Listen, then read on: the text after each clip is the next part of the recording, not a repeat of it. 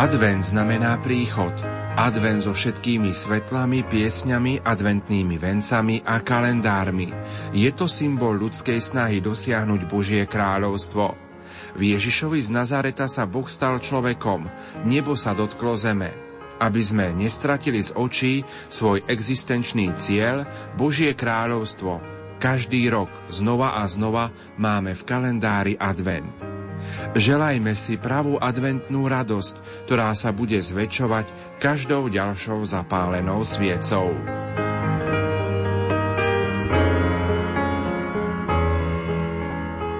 Milí priatelia, myšlienkou z knihy Mobilizácia dobroty z pera nitrianského diecézneho biskupa Monsignora Viliama Judáka pokračujeme v našom piatkovom vysielaní. Pripomeniem, že pre vás vysielajú majster zvuku Richard Švarba a moderátor Pavol Jurčaga.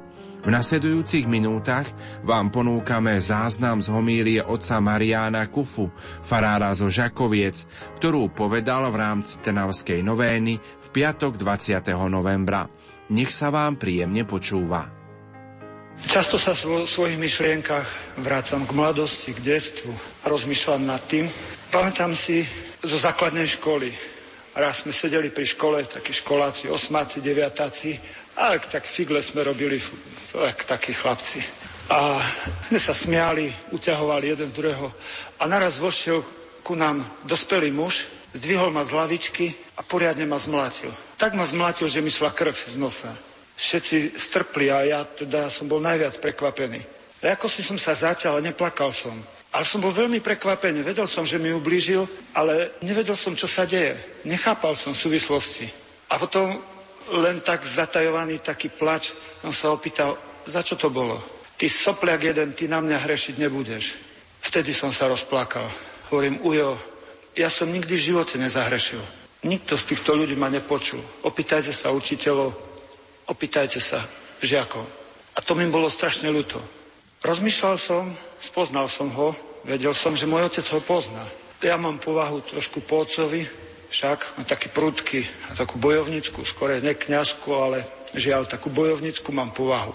Však a si myslím, poviem to otcovi, ten mu dá. A môj otec, dokonca ja som tak ho načtichol a som zistil, že mu niekedy aj pomohol dokonca. Si myslím, no nazdar, počkaj, ja ti zavarím. Ale potom som to ako si spolknul, zabudol som na vec. Stal som sa kňazom a teraz ti povie niečo, čo sa stalo, čo som ja skoro šoknutý spadol. Po niekoľkých rokoch ten dotyčný muž prišiel ku mňa na faru ako bezdomovec. Páni, páni moji, nadých, vydých. A, a, vítajte, keby som to vtedy povedal otcovi, možno by som zjednal spravodlivosť, ale zavrel by som mu dvere na vratu k Bohu. Nechcem bližšie o tom hovoriť, lebo ten dotyčný žije a ozaj hľadá cestu k Bohu ozaj úprimne. Nechcem ho ako si odhaliť. Veľmi úprimne hľadá, ba dokonca aj pozorujem a vidím, že robí krásne skutky milosrdenstva. On o tom nevie, že ja ho tak sledujem. Potom som šiel do seminára, však nepripravoval som sa na kniazstvo, pripravoval som sa do manželstva. Pán Boh zasiahol do môjho života tak, že sa to všetko otočilo. Otočilo sa, išiel som do seminára, a seminári raz jeden predstavený, nebudem ho menovať, raz bol som hovoril tak viac vecí, také, čo sme mali takú poradu všetkých bohoslovcov a povedal okrem iného, že strašne špinavé sú tie obliečky, že čo bohoslovci utieráte dlažku s tým, alebo tie obliečky na, no proste na pradlo, na periny, na vankuše. Čo s tým robíte? Však šetríte trošku tie sestričky. A druhé ešte také, čo povedal, Nezapínajte ohrievače, lebo seminár je stará budova a keď zapnete, máme slabé elektrické vedenie, zhorí to vedenie, to je hliníkové a tak.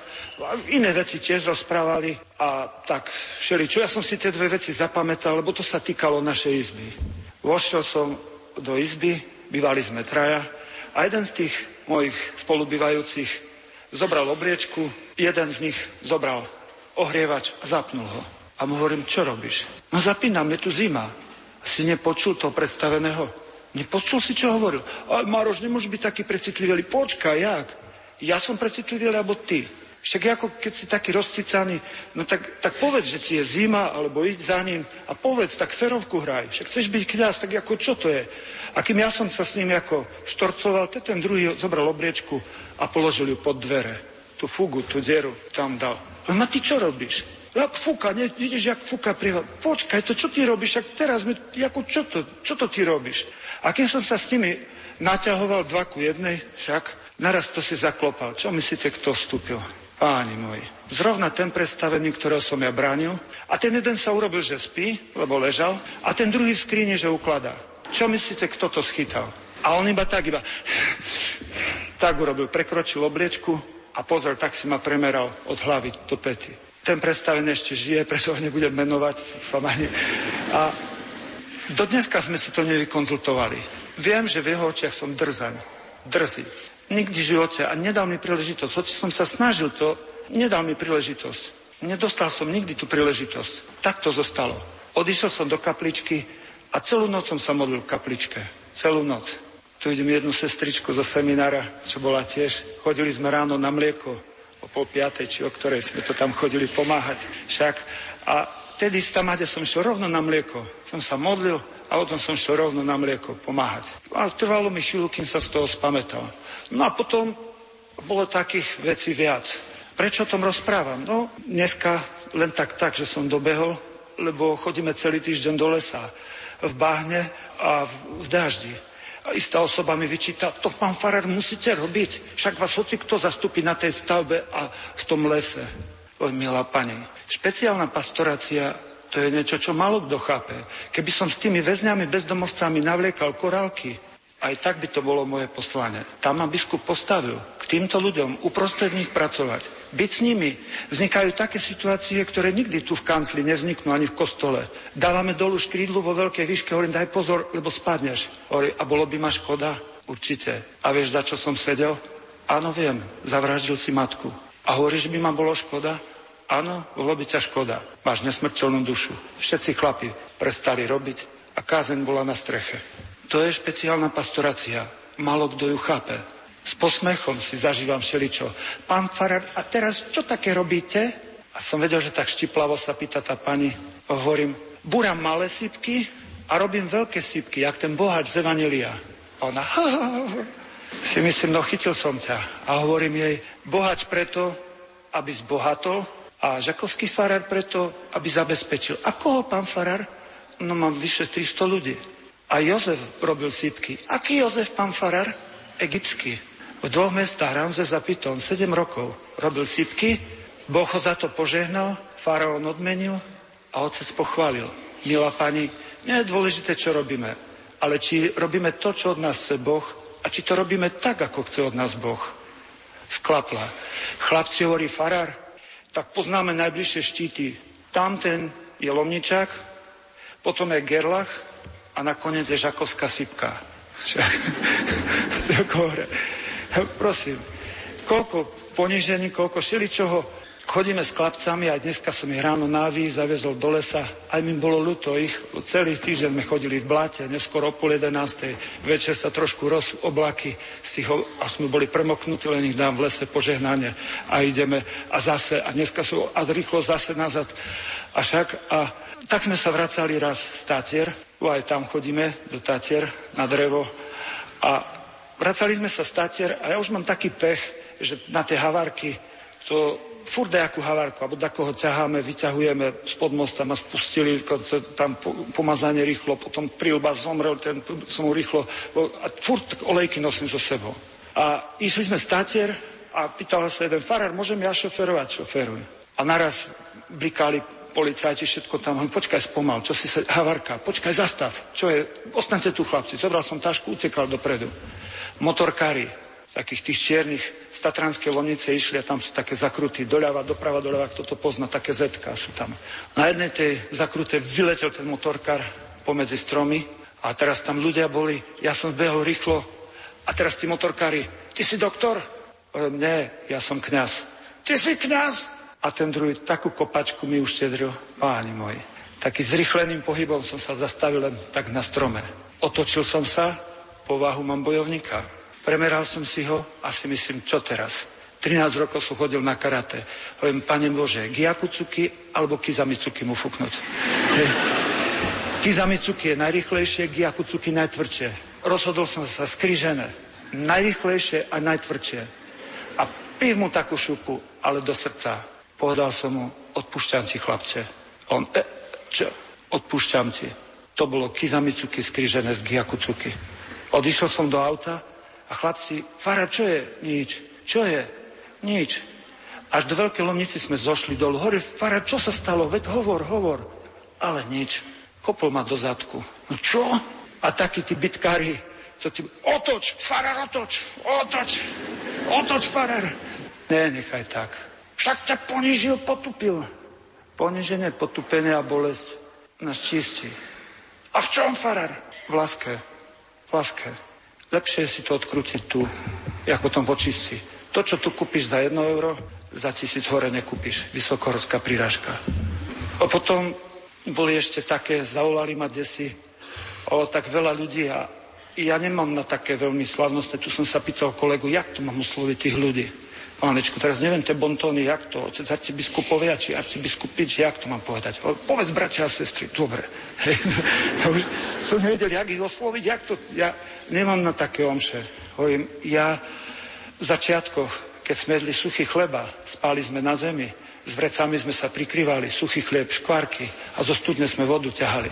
Zrak mi slabo, vlasy mi vypadávali, zuby sa vyrozkývali. Som si, čo to je? Žiadna vyživa. Prišiel môj otec a moja mama. Mama s plačom, Maroško pod domov. A otec, nariadzujem a poďme. Som sa, že zobere lajsňu a že všetci dostaneme tam od oca. Vyťahol som ich ku kapličke obi dvoch rodičov a povedal som, otec, zbytočne zúriš. Mami, ty zbytočne plačeš. Ja som šel za kniaza kvôli takým ľuďom. Na slavnostné omše, mami, na to ja nemám. Ja veď neviem, kde by som čo pokazil. Tu som sa bal, som bol spotený, že dať čo z Gebrintu. Bo posunul na šťastie pán dekan tu, že...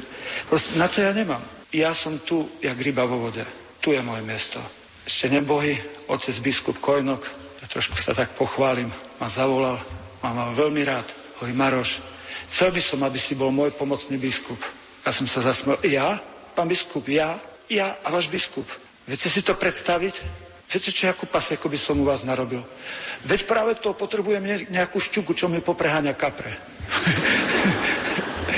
no, potom boli moje sestry, spolu sestry so mnou na biskupskom úrade, obliekli mi celé to biskupské. Hej, som bol neoholený, strapatý, no teda to bolo, to bola švanda. Rýchlo som to vyzliekol, hovorím, pán biskup, poďte tu. Váš viaže prisahá, ale mňa nie. Vy musíte troch navrhnúť. Nie mňa. Toho dajte, toho a toho. Zvážnil. Prečo toho a prečo nie ty? Hm, na to ja nemám. Ten preto, ten preto a ten preto. Sticho.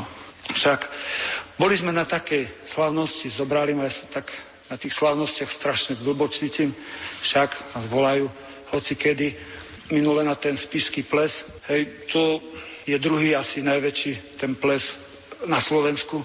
A teraz, keď som tam prišiel, si mi tam vtiahli, si myslím, pánečku, ja v reverende, všetko také vyoblekané, to normálne na tý, taký bonton, si myslím, tak, kde sa utiahnem tu do boku, povedali, príďte, pán Farár, chceme vás podporiť.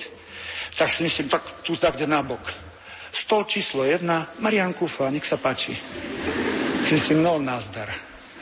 Z jednej strany pán prezident bývalý, z druhej strany pán minister zahraničných vecí a mňa posadili jak na klince do prostriedku. Ja som sedel, si myslím, pánečku, kde to som ja? Kde som to ja? Čo to je? Čo to tu je? A potom také majoretky v minisukňach tancovali, som nevedel, kam sa mám pozerať. A potom, potom ich takí svalnači muži vyhadzovali, tie tri majoretky, oni salta, tancovali a skončili tanec. Jedna majoretka išla po pána prezidenta, jedna po pána ministra. Čo myslíte, ktorá išla tretia po koho? A teraz ona prišla ku mne a hovorí, smiem prosiť, pán Farar, ja som sa na ňu pozrel. Ste veľmi pekné dievča. Ďakujem. Ale viete, jak by to bolo? Vy ste mini sukňa a ja maxi sukňa. to by, viete, ja mám prestrelené koleno. Prosím, ma polutovala. S tým mladým vám to bude lepšie pasovať. Nehnevajte sa na mňa. Nie, nehnevám sa. No, presedel som tam do polnoci. Chlapci hovorili, vysedel si si auto, farar. Naozaj, Volkswagen kúpili už bez tých doplnkov čo máme aj pre telesne postihnutých. Hovorí, skade máte to auto? Farer vysedel na plese. Zavolali iba také posedenie a teraz sme boli na... A naraz ničoho nič, boli tam aj veľa kňazov, aj veľa takých lajkov a naraz ničoho nič, jeden sa postavil a nahlas pred všetkými zakričal Farar Kufa za 500 korún pokrsti aj psa. Pánečku, ja som strpol si myslím, to čo má byť? Čo to je, môj Bože? Prosím ťa, drž ma, môj pane. A ešte krátko na to znova zopakoval. Farar Kufa za 500 korún aj psa pokrstí. Teraz ma všetci hľadali očami, sklopil som zrak. Bože, drž ma, prosím. Prišiel môj kaplan a plakal. Môj kaplan plakal, bývalý kaplan. Hovorí, farár, počul si, čo na teba povedali? Počul. Čo si nič neurobil? Urobil som. A čo si urobil? Prosil som Ježiša, aby ma držal. Udržal ma. Ale vieš čo to? Ja viem. Zažil si, že by som dakedy za nejakú sviatosť zobral čo len korunu? Nikdy v živote farár. Ani za krst, ani za svadbu, dokonca ani nielen za sviatosť, ani za sveteniny, za pohreb. Nikdy v živote. Nikto nikdy ma nevidel zobrať žiadnu korunu. Nikdy. Intencie, keď dostanem, dávam kaplanom. Keď ma v Ríme vyšetrovali, že kde intencie a intencie, kardinál som ma pýtal, a ty za čo slúžiš? Zadarmo, pán kardinál. Každý deň? Áno, každý deň. Každé ráno odozdávam pani Marii a ona vybere, za ktorého bezdomovca chce. Keď mi stlačia intencie, dám kaplanovi, alebo už len intenciu mu dám odsluženú. Takto roky robím. Ukryvdil mi, pošpinil moje meno. Prosím, čo sa stalo? Čo sa deje? Však a mohol by som takých vecí. Dneska, keď som tu sa ponáhľal, zrovna jeden chlapec, čo včera prišiel večer, prosíkal, kľakol by, plazil by sa, hovorím, príjmi ma znova, príjmi ma. Janko, otvor Helenka tú knižku, Ferko, otvor, čítaj. Pozri, ak si nás potúpil, ponižil, keď si odchádzal. Prišli ešte chlapci, ty si krivo svedčil, pozri, čo si urobil, farár, nepríjmi počkať, stop. Vidíš, Janko, ľutujem to, je mi to ľúto, je mi to ľúto. Cúvnul som z toho všetkého, a dneska, keď som sa tu ponáhľal z lesa, som rýchlo presačkoval do auta, pú, umýval sa rýchlo. A on chce so mnou rozprávať. Nemôžem teraz, ponáhľam sa, idem do Trnavy, nemôžem. Nemôžem, modlil som sa po ceste. Bože, daj, aby ešte sa vrátil, alebo aby daj, sa zdržal, alebo ja neviem jak. Domovak, samozrejme. Hej. No a takí sa mi vracajú často. Točia filmy o nás, častokrát podľa svojich predstav. Tí, čo na nás v tých filmoch hrešili, preklinali, nadávali, nakoniec som sa dozvedel, že tí, čo točili, im dávali alkohol, dievča tam dávali kávu, cigarety. A proste pekne, víš, a takto to ide, tak sa to točí. No a prosím, ten, čo hrešil, preklínal, nadával, ten sa vrátil minulého roku po obluku v strašnom zuboženom stave. Pozeral na mňa, hojí farár, farár, príjmeš ma? Vieš, áno, že ťa príjmem. Odpust, farár, ja viem. Vieš, dávali nám alkohol a my sme potom rozprávali, čože? Za alkohol vás kúpili? Hej, zomrel u mňa, zmierený s Bohom. Keby som ho neprijal, kde by bol? Plakal, strašne plakal. Jak mi to ty vôbec môžeš odpustiť? Víš, koľko mám na rovaši ja, Šaňo? A všetko mi Pán Boh odpúšťa. Ja mám blbú povahu, ale som dotlačený odpúšťať. Prečo? Nemohol by som sa modliť očenáš. Čože? Však sa modlím, odpust mi tak, jak ja odpustím im dolu. Keď ty nechceš odpustiť, nemodli sa oče náš, lebo prekliatie vzťahuješ. Neodpust mi Bože, bo ja im dolu neodpustím. Toto sa modliš. Abo čuž, keď sa modliš oče náš, alebo potom to ber vážne. Odpustím dolu, keď chceš hora odpustenie. Chceš oče náš, buď ticho, keď máš takého hnevníka. Buď ticho. Varujem ťa, buď ticho. Už sa ti to vráti. Však, no a prišiel chlapík, 75 ročný a tak ma našpinil a tak mi vynádal a tak preklínal. Ja som musel tých najväčších bitkárov držať silovo, lebo chceli, farár, my ho zabijeme. Ešte raz sa ozveš, ty. A začali mu oni nadať. Stop, Peter, keď sa budeš vracať, vec, že ťa budem čakať. Nikdy sa nevrátim, ty. A sa mi vytrhol jeden, išiel ho kopnúť. Stiahol som ho len tak. Neopovažte sa. On dostane kopanec od života, vráti sa. Nikdy v živote, ty a škaredo. Odišiel preč, prešiel rok, skoro som ho nepoznal. Troska, zarastený, špinavý a sme sa stretli pred farou. Pozeral na mňa, plakal, hovorí, Peter. A on si zrobil šiltovku z ruky. Tak. Nemohol sa mi do očí pozrieť. Tak a kúkol a tak. Tak. Len vitaj doma. Farár, nemusíš hovoriť nič. Nechaj si. Zachovaj si dostojnosť. Vítaj doma. Ďalší prišiel na štvrtýkrát. Farár, môžem sa vrátiť? Vieš, zle som odišiel. Žlté oči mal úplne žlté a červeným tie žilky úplne v žltých, tie, tie, tie, čo malo byť biele, to bolo žlté a úplne zapalené, ja neviem, či akú to chorobu mal, pozeral na mňa, hovorí farár, viem, Božo, môžeš sa vrátiť. Rozplakal sa. Prišla kamera a on na kameru povedal, mamu mal v UVK ešte, sestru mal v UVKSS a on skončil ako bezdomovec alkoholik, ktorý štyri razy nepekne od nás odišiel. A prišla kamera, z okolností nejaká kamera a videl som to v tom filme. On hovorí, alebo je ten farár sprostý, plakal do kamery, alebo tam hore naozaj niečo musí byť. Dal sa pokrstiť, prijal Krista, je mŕtvy. Je mŕtvy. Je mŕtvy. Do rána by som vám mohol rozprávať o milosrdenstve Božom. Najkrajšia vlastnosť Božia. Najkrajšia. Čo to je byť na obraz Boží? Čo to je byť kňazom? Nie podľa kolára majú spoznať farary. Nie podľa toho. Podľa kňazského postoja, kresťanského postoja. Alebo je sprostý, sprosta, alebo naozaj tam hore niečo musí byť. Prosím, podľa nášho kresťanského postoja musia poznať, áno, to je kresťan, kresťanka. Najťažšie, najťažšie zo všetkých vecí je odpustiť. Poniženie, potupenie, urážku.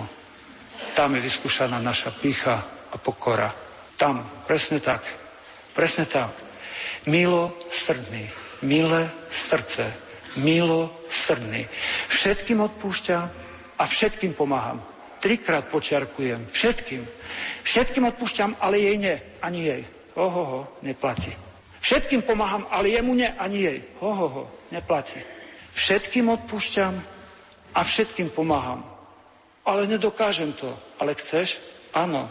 Radostná správa. Aj pokus sa počíta. Si predstav, jak ďaleko ide Boh. Ty to urobíš, dogebriš to a nazvu to druhý. To bolo umelé, to bolo trapné. A Boh povie, nemilte sa, to bolo svete. Mňa nezaujímajú tvoje výsledky a duplo mne tvoje apoštolské ciele, s ktorými sa chvástaš. To také dačo, ako keby takto z nás pozoroval mravenisko a príde tam svalnatý Ferdo mravec a ukazuje, vidíš tie svaly? Tá, a je po svalnačovi. A tak mi to prípada, keď my pred Pánom Bohom ukazujeme svoje svaly, rozum, schopnosti.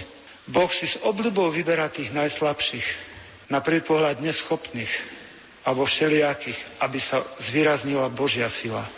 Prišla navšteva z Čech a hovoria, pán Farar, jak utečenci? Prečerom ma policia zase vyšetrovala. Utečenci, téma. O, ja som to už rozprával dávno. Kedy? V lete s ministrom vnútra aj s biskupmi. A čo ste hovorili? Opýtajte sa ich.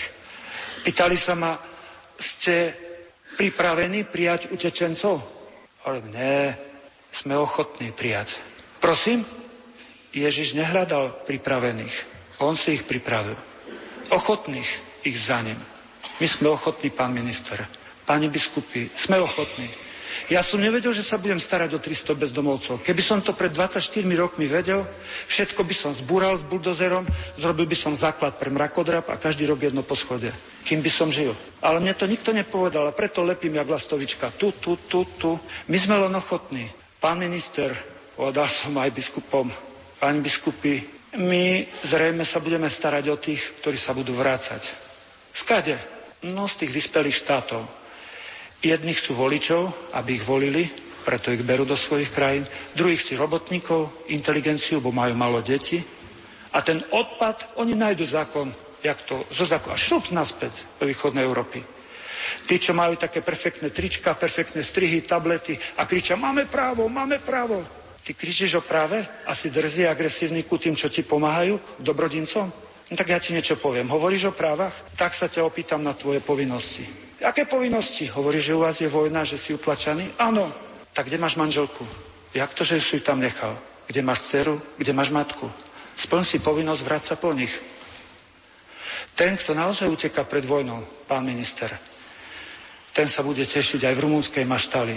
Hlavná vec, že žijem. Hej, no, jak to bude? Ja nesom politik. a nechcem sústredovať pozornosť na seba, policajto som to včera povedal, ale biskupom som povedal, ak nebudete mať koho dať, pošlite. Aj ministrovi vnútra. Pán minister, ak nebudete mať dať, ale naozaj biedných. Ja to tak neviem rozlišiť, ak vy. Vy máte na to viac ľudí, viac schopností. Pošlite. Ďakujem, pán Farar. Prosím, milosedenstvo Božie, najkrajšia vlastnosť Božia, Nemôžeš mať milosedenstvo Bože, byť na obraz Boží znamená mať milé srdce, všetkým pomáhať, všetkým odpúšťať. Aspoň pokus. Aj ten ti Boh zaratá. Nepotrebujem tvoje výsledky, ktoré ťa urobia len pyšným. Ja chcem vidieť tvoj software, program. Chcem vidieť, hoci si úbohý,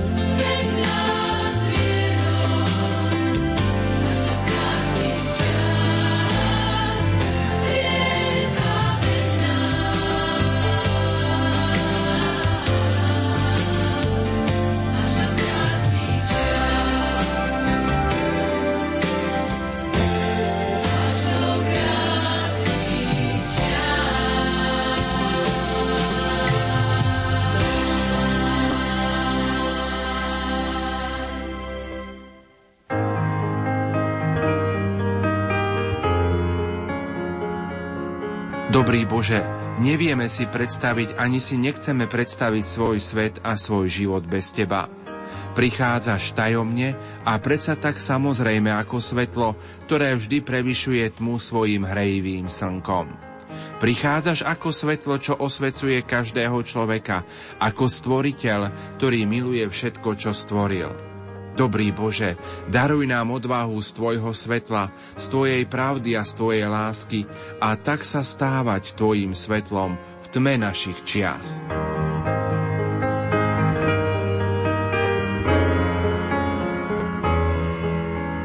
Milí priatelia, Myšlienkou z knihy Pátra Jozefa Šupu Slovo v službe života pokračujeme v ďalšej časti predvianočnej rozhlasovej duchovnej obnovy s otcom biskupom Stanislavom Stolárikom. Už o chvíľu prepojíme do rozhlasovej kaplnky svätého Michala Archaniela na eucharistickú adoráciu. Spieva mládež z farnosti svätého Michala Archaniela z Banskej Bystrice Fončordy. Pripomeniem, že prežívame mimoriadný svetý rok milosrdenstva, ktorý vyhlásil pápež František a v rozhlasovej kaplnke u nás v Banskej Bystrici máme relikvie krvi svätého Jána Pavla II. a blahoslavenej sestry Zdenky Šelingovej. Technicky spolupracujú Peter Ondrejka a Richard Švarba. Želáme vám ničím nerušené počúvanie. Poďte s nami s vašimi tebou,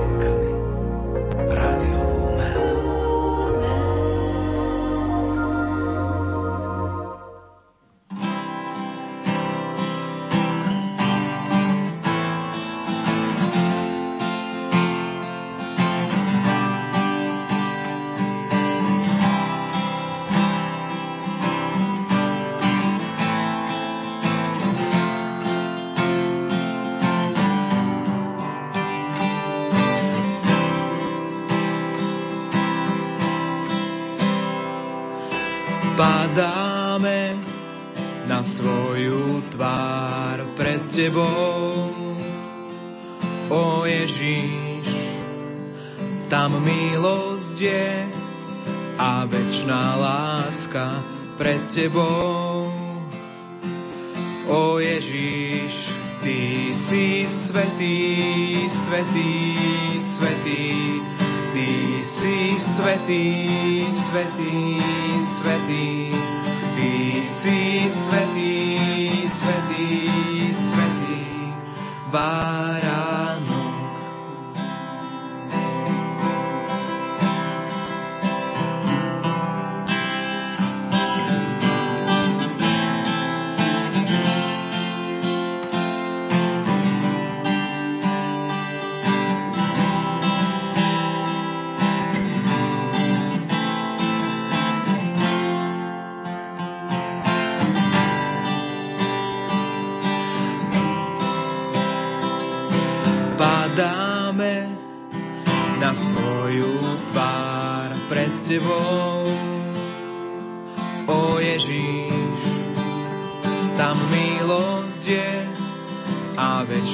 Láska pred tebou, o Ježíš.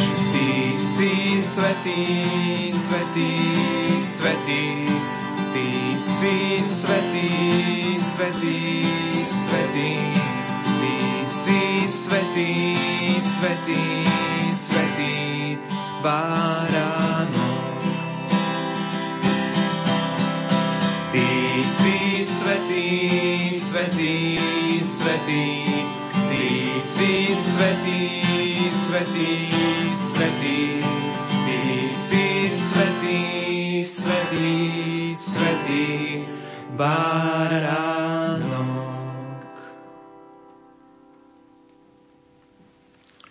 V mene Otca i Syna i Ducha Svetého. Amen. Pokoj s vami. I s duchom Tvojim. Bratia a sestry, schádzame sa pri spoločnej modlitbe pred Eucharistiou, sviatosťou Ježišovej lásky a jeho osobitnej prítomnosti medzi nami, ktorú ustanovil v predvečer veľkonočných udalostí. Vtedy odpovedal Filipovi, že kto vidí jeho, vidí Otca. A zjavil, že tento Otec je Boh, bohatý na milosrdenstvo. Preto ho prosme a volajme spoločne, Pane, ukáž nám Otcovú milosrdnú tvár. Pane, ukáž nám Otcovú milosrdnú tvár. V Tvojom zvestovaní spoznávame Otca predovšetkým v Jeho láske k nám. Pane, ukáž nám Otcovú milosrdnú tvár. Ty predstavuješ a v sebe samom stelesňuješ Otcovo milosrdenstvo. Pane, ukáž nám Otcovú milosrdnú tvár. V Tebe vidíme Otca ako veľmi blízkeho človeku, zvlášť keď trpí a jeho život i dôstojnosť sú vystavené nebezpečenstvu. Pane, ukáž nám Otcovú milosrdnú tvár. Ty si nám zjavil, že Otec čo od nás čaká, aby sme sa v každej núdzi obrátili na Neho. Pane, ukáž nám Otcovú milosrdnú tvár. Ty sprítomnieš Otca medzi nami. Pane, ukáž nám Otcovú milosrdnú tvár. V Tvojej láske vidíme Otca. Pane, ukáž nám Otcovú milosrdnú tvár. Ty si dokonalým vzorom milosrdnej lásky. Pane, ukáž nám Otcovú milosrdnú tvár. Ty si nás naučil, že len milosrdní dosiahnú milosrdenstvo. Pane, ukáž nám Otcovú milosrdnú tvár. Apoštol Peter vo svojom prvom liste týmito slovami zvelebuje Boha. Nech je zvelebený Boh, a Otec nášho Pána Ježiša Krista, ktorý nás vo svojom veľkom milosrdenstve s kriesením Ježiša Krista z mŕtvych znovu zrodil pre živú nádej, pre neporušiteľné, nepoškvrnené a nevednúce dedictvo.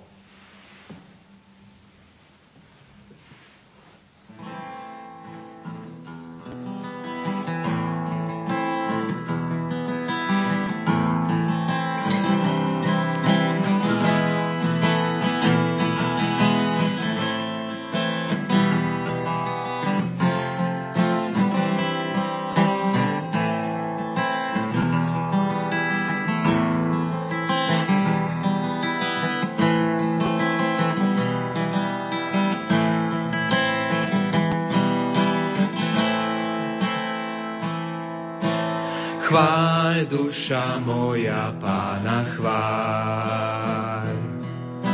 Chváľ duša moja pána chváľ. Chváľ duša moja, chváľ duša moja, chváľ duša moja pána chváľ.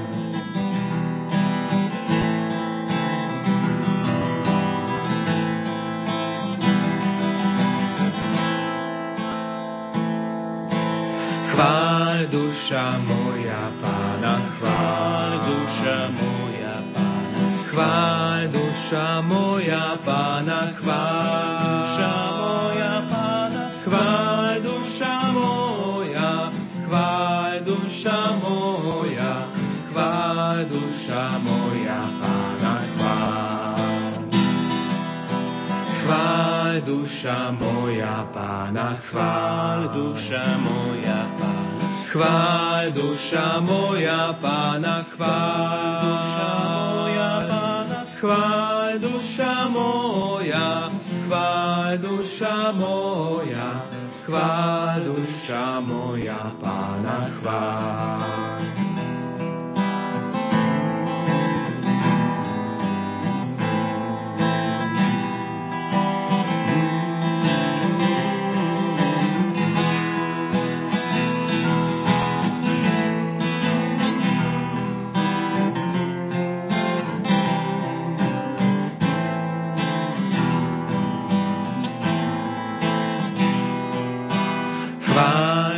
Duša moja pána chváľ. Chváľ duša moja pána chváľ. Chváľ duša moja, chváľ duša moja, chváľ duša moja pána chváľ.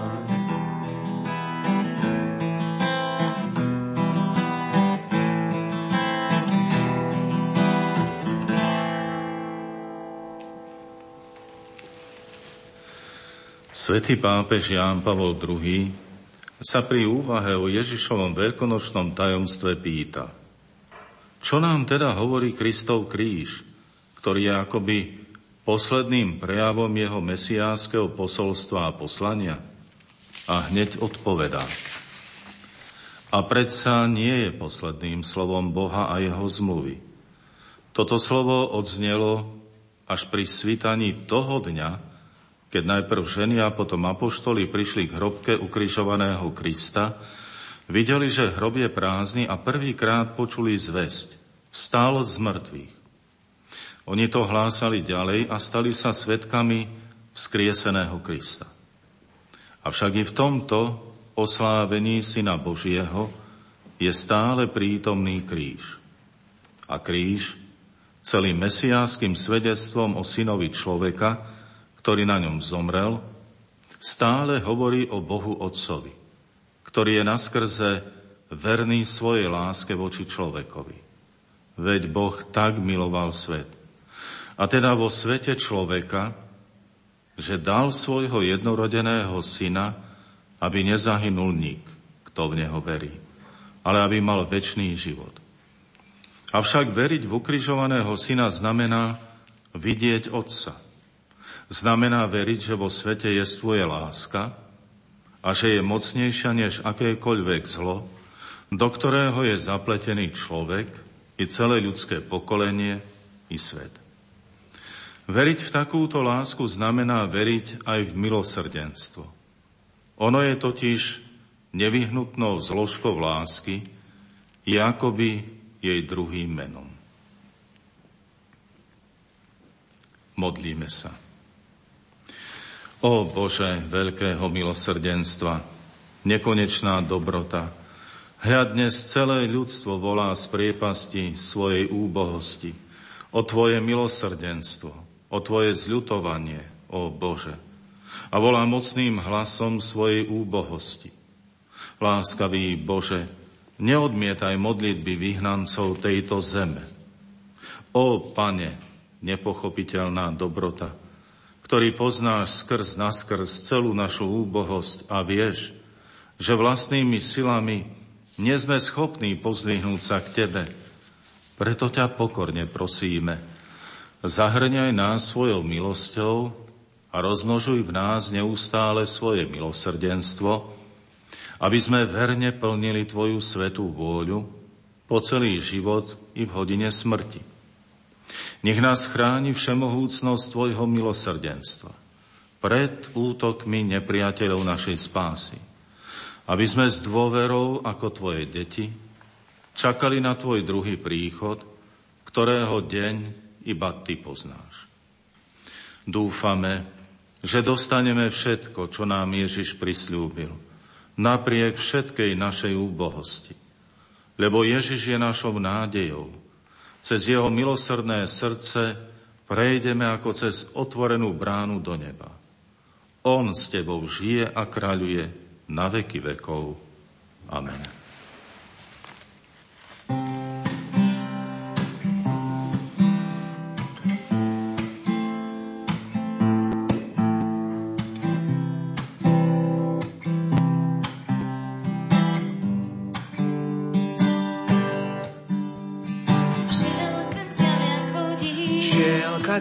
Chodím. Stál tam, kde ja stojím. Stál tam, kde ja stojím. Cítil, čo ja cítim. Cítil, čo ja cítim.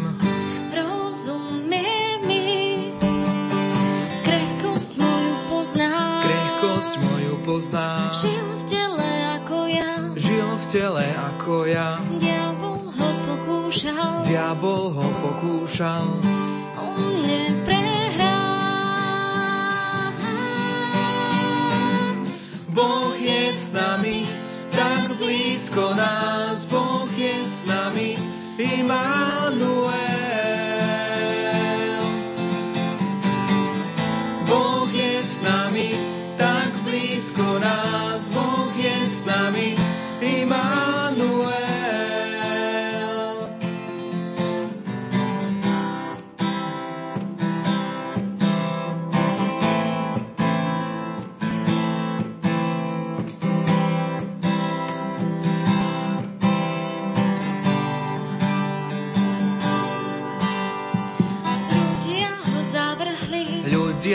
Zavrhli, predčasne súdili, predčasne súdili, trpel to neprávom, trpel to neprávom, odpúšťa nám, trápil sa nado mnou, trápil sa nado mnou, zaplatil za hriech môj, zaplatil za hriech môj, zomrel na miesto mňa, zomrel na miesto mňa.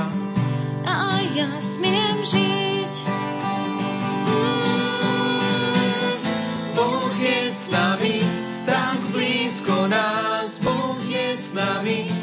Immanuel.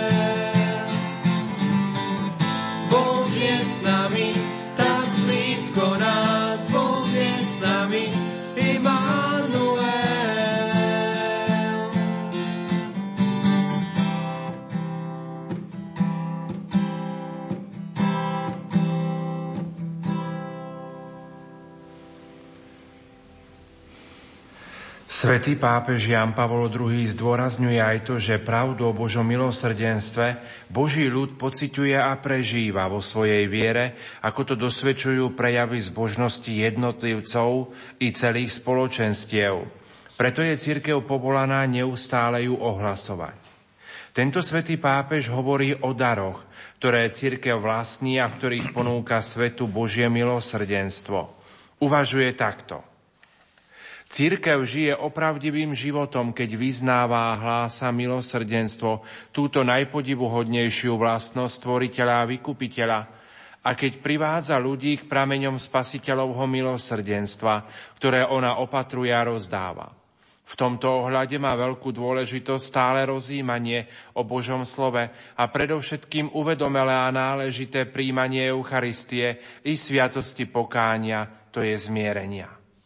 Lebo Eucharistia nás vždy privádza k tej láske, ktorá je silnejšia než smrť. Kedykoľvek jeme tento chlieb a pijeme tento kalich, nielen zvestujeme pánovú smrť, ale vyznávame aj jeho vzkriesenie, kým nepríde v sláve. Eucharistická obeta, ktorú slávime na pamiatku toho, ktorý nám vo svojom mesiáskom poslaní ukázal Otca, slovom i krížom, nám dosvedčuje tú nevyčerpateľnú lásku, ktorou sa chce s nami stále spájať a priam do nás vstupovať, keď ide v ústrety všetkým ľudským srdciam. Sviatosť pokánia, lebo zmierenia, však urovnáva cestu každému, aj keď je obťažený veľkými hriechmi.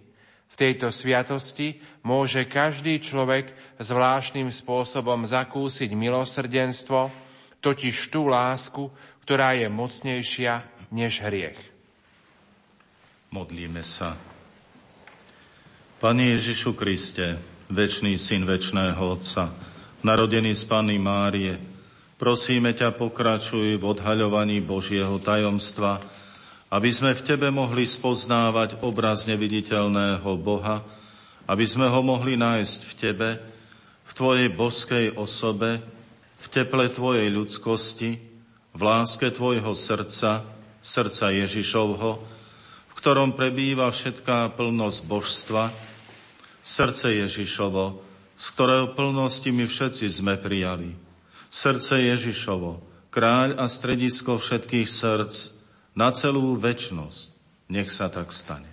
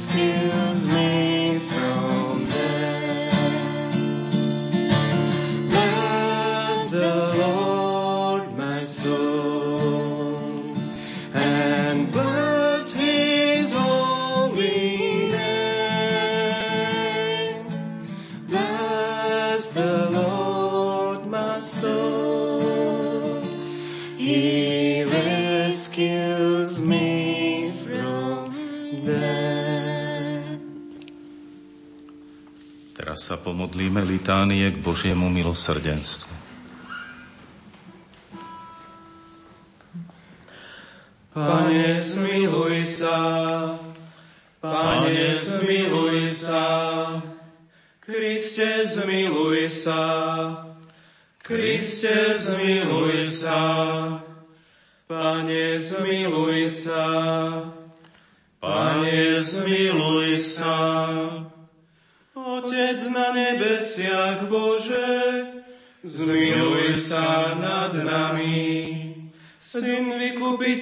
Sveta Bože, zmiluj sa nad nami. Duch Svetý Bože, zmiluj sa nad nami. Sveta Trojica, jeden Boh, zmiluj sa nad nami milosrdenstvo Božie, prameniace z Otcovho lona, dôverujeme Ti. Milosrdenstvo Božie, najväčšia Božia vlastnosť, dôverujeme Ti. Milosrdenstvo Božie, nepochopiteľné tajomstvo, dôverujeme Ti. Milosrdenstvo Božie, prameň triskajúci z lana Najsvetejšej Trojice, dôverujeme Ti.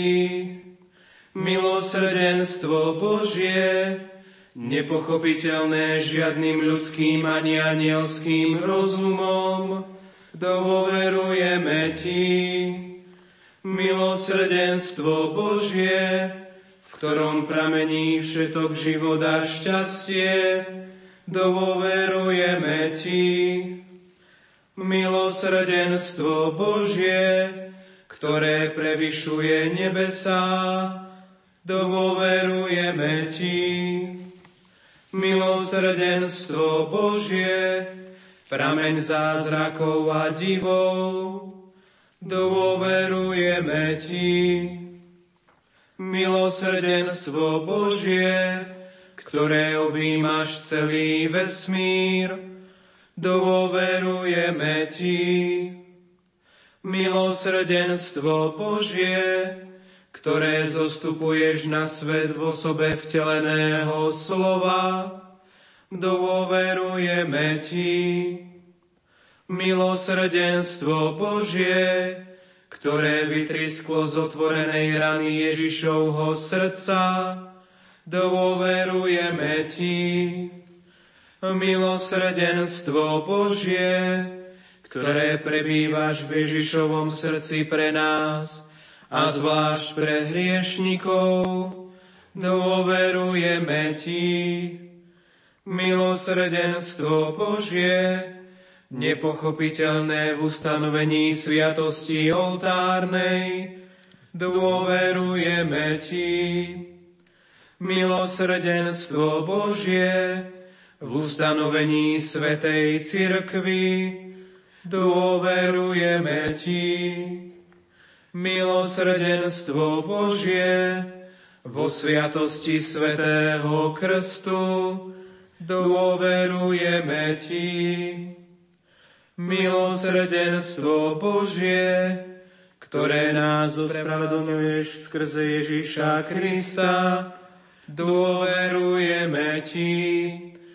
Milosrdenstvo Božie, ktoré nás prevádzaš po celý život, dôverujeme Ti. Milosrdenstvo Božie, ktoré nás obklopuješ zvlášť v hodine smrti, dôverujeme Ti. Milosrdenstvo Božie, ktoré nás obdarúvaš nesmrteľným životom, dôverujeme Ti. Milosrdenstvo Božie, ktoré nás prevádzaš v každom okamihu života, dôverujeme Ti. Milosrdenstvo Božie, ktoré nás chrániš pred pekelným ohňom, dôverujeme Ti. Milosrdenstvo Božie, ktoré obraciaš za tvrdlivých hriešnikov, dôverujeme Ti. Milosrdenstvo Božie, ktoré privádzaš do úžasu anielov, asi nepochopiteľné pre svetých, dôverujeme Ti. Milosrdenstvo Božie, nepochopiteľné vo všetkých Božích tajomstvách, dôverujeme Ti. Milosrdenstvo Božie, ktoré nás dvíhaš z každej biedy, dôverujeme Ti. Milosrdenstvo Božie, prameň nášho šťastia a radosti, dôverujeme Ti. Milosrdenstvo Božie, ktoré nás povolávaš z ničoty k životu, dôverujeme Ti milosrdenstvo Božie, zahrnujúce všetky diela Božích rúk, dôverujeme Ti. Milosrdenstvo Božie, koruna všetkých Božích diel, dôverujeme Ti. Milosrdenstvo Božie, do ktorého sme všetci ponorení, dôverujeme Ti. Milosrdenstvo Božie, sladké upokojenie utrápených srdc, dôverujeme Ti. Milosrdenstvo Božie, jediná nádej zúfajúcich duší, dôverujeme Ti. Milosrdenstvo Božie, úľava pokoj srdcu prostred pochybností, dôverujeme Ti. Milosrdenstvo Božie, radosť a načenie svetých duší, dôverujeme Ti. Milosrdenstvo Božie, nádej všetkých nádejí, dôverujeme Ti.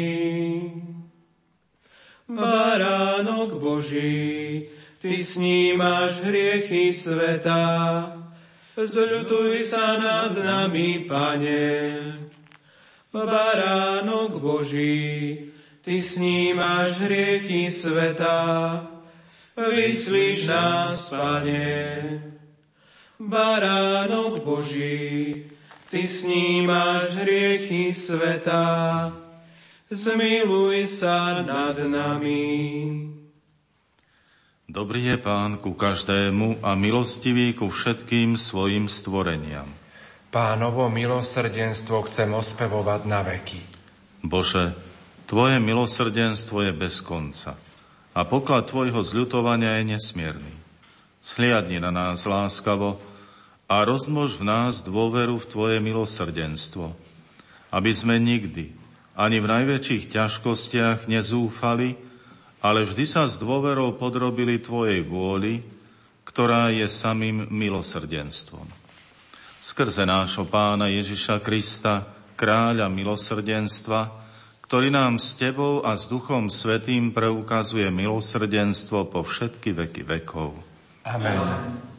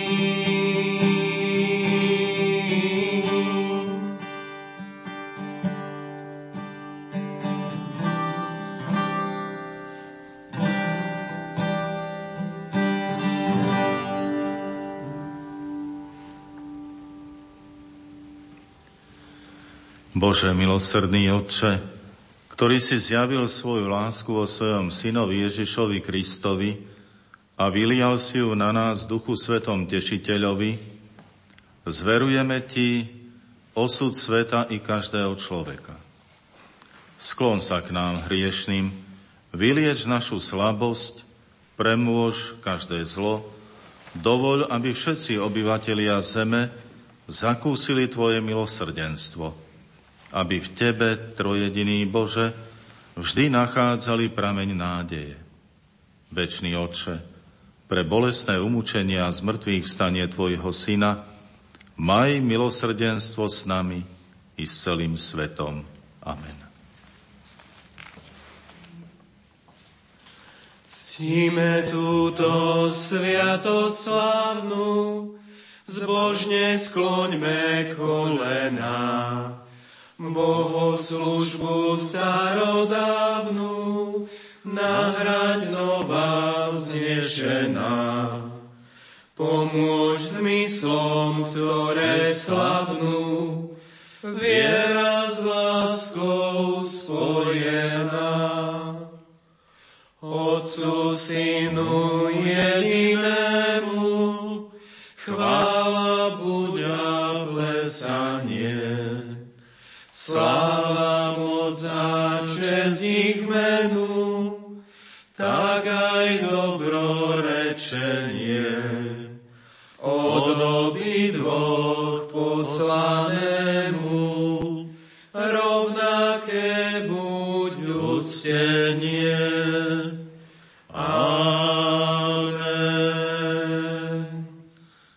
neba si im dal chlieb, ktorý má v sebe všetku slásť. Modlíme sa. Pane Ježišu, vo vznečenej oltárnej sviatosti zanekal si nám pamiatku svojho mučenia z mŕtvych vstania. Prosíme ťa, pomáhaj nám uctievať tajomstvo Tvojho tela krvi s takou vierou a láskou aby sme vždy pocitovali účinky Tvojho vykupiteľského diela, lebo Ty žiješ a kráľuješ na veky vekov. Amen.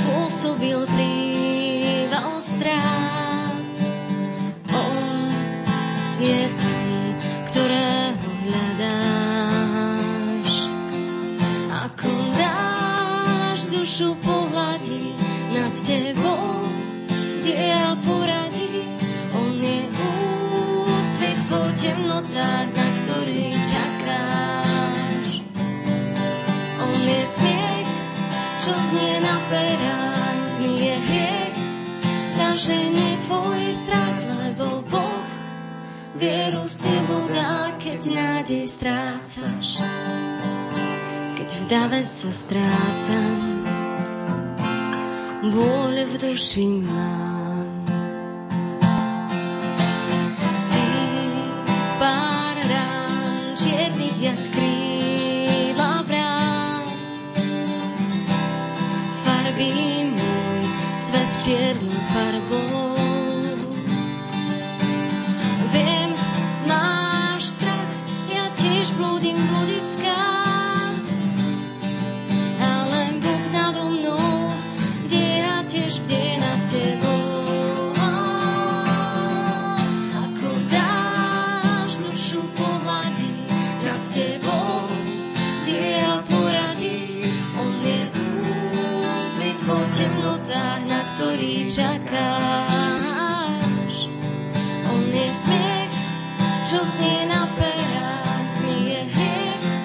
zaženie tvoj strach, lebo Boh vieru silu dá, keď nádej strácaš. Keď sám seba strácam, som nimi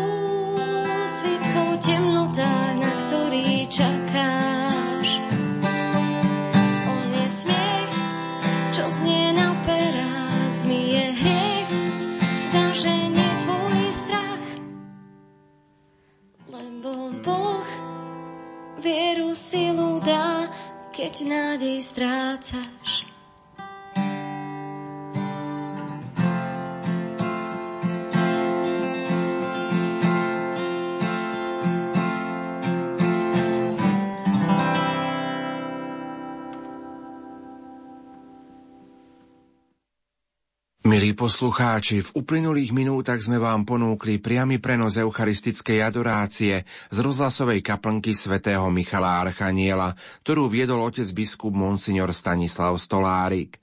V rámci adorácie spievala mláde z farnosti svätého Michala Archaniela z Banskej Bystrice Fončordy. Technicky spolupracovali Peter Ondrejka a Richard Švarba. Pokiaľ sa s otcom biskupom presunieme do vysielacieho štúdia a započúvame sa do jeho úvah, ponúkneme vám, milí priatelia, zaujímavé informácie. Betlehemské svetlo bude vďaka skautom už po 26. krát dotvárať vianočnú atmosféru na Slovensku. Je to svetielko pokoja a radosti. Aj dnes vysielame pri plamienku betlehemského svetla. To sa odpaluje z plamienka horiaceho v bazilike narodenia pána v Betleheme, odkiaľ osobným odozdávaním zo sviečky na sviečku putuje medzi milión ľudí. Už zajtra ho skavské hliadky roznesú po celom Slovensku prostredníctvom vlakových spojení. Svetlo sa na svoju tohtoročnú púť vlakmi vydá odchodom rýchlika Sitno, ktorý z Bratislavskej hlavnej stanice vyrazí minútu po 8 hodine ranej. Po viac ako 11 hodinách dorazí večer o 21. hodine 14. minúte do svojej poslednej zastávky. Tohtoročné zmeny sa týkajú len malého posunutia odchodov vlakov, vo väčšine prípadov len o pár minút. Jednu z najdlhších trás Bratislava Žilina Košice už tradične obslúži rýchlik Dargov s odchodom o 9 hodine 55 minúte a s príchodom do cieľovej stanice približne pred 4 hodinou popoludní. Novinkou je tiež privezenie betlehemského svetla historickým motorovým vlakom z roku 1948 do Krupiny. Svetlo sa tak vďaka skavským posádkam dostane všade, od kútov na západe až po Čiernu nad Tisou na východe republiky. Viac informácií prináša koordinátor betlehemského svetla na Slovensku Marian Suvák. Sobotu 12. decembra prevzali skauti z Kežmarku betlonské svetlo počas slávnostnej ceremonie vo viedenskom kostole Neusemmering. Od tejto chvíle začína betlonské svetlo svoju púť do krajín celého sveta. Svetelko už tradične prinieslo do Viedne dieťa svetla. Tento rok ním bol 10-ročný chlapec Niklas Dunhart, ktorý sa vďaka svojim povšimnutehodným správaním voči svojmu okoliu zaslúžil o to, aby mohol byť práve on tým dieťaťom, ktoré priniesie tento symbol lásky, pokoja, mieru do Európy a vlastne do celého sveta. Betlánske svetlo potom ďalej putovalo do Polska, do Zakopaného, kde ho delegácia slovenských skautov odovzdala polským skautom vďaka ktorým sa bude potom svetlo ďalej šíriť do východnej Európy, do pobaltských krajín, do Dánska, do Bieloruska, na Ukrajinu a svetelko bude takto ďalej putovať aj do Ruska až na ďaleký Sibír. V nedelu popoludní prijal Betlenské svetlo aj prezident Slovenskej republiky, pán Andrej Kiska, ktorý sa stretol so skautami z Potatier priamo na námestí v Poprade, kde počas krátkeho odovzdávania prevzal od družiny roka, od chlapcov z Kežmarku, tento plamienok. Zajtra, v sobotu 19. decembra, budú už od skorého rána skautské posádky roznášať svetlo vlákny po celom Slovensku a doručia ho až do 300 miest a obcí a všade tam, kde nie je vlakové spojenie. Betlehemské svetlo tak zažiari aj na najvyššom položenom obývanom mieste na Slovensku na Lomnickom štíte. Betlehemské svetlo nesie posolstvo pokoja, lásky, mieru, jednoty. Nesie teda spoločné univerzálne hodnoty vlastne ľuďom bez ohľadu na to, akého sú vierovýznania, ktoré cirkvi sa hlásia, alebo či sú bez význania. Prvýkrát prevzali slovenskí skauti betlehemské svetlo od rakúskych skautov v roku 1990 a odtedy ho každoročne distribujú ľuďom po celom Slovensku. Tradične ho odpolujú na ekonomickej slávnosti vo Viedni, kam ho priniesie z baziliky narodenia pána v Betleheme dieťa svetla rakúske dievča alebo chlapec, ktorí toto vyznamenanie získali za svoje príkladné správanie a ochotu pomáhať druhým. Tradícia betlánskeho svetla v Európe vznikla už v roku 1099 v období krížových výprav. Jeden člen výpravy, mladý muž z talianského mesta Florencia slúbil, že ak preže výpravu, priniesie domov plamienok z väčšného svetla, ktoré horí v Betleheme. Svoj slúb dodržal a na Vianoce v roku 1099 sa vrátil do Florencie s zapálenou sviecou, ktorej plamienok pochádzal z Betlehema. Sviecu umiestnili v kostole a odtiaľ si ostatní obyvateľe Florencie brali svetlo do svojich domovov. Táto tradícia pretrváva dodnes a betlehemské svetlo sa tak stalo symbolom nádeje, lásky a porozumenia.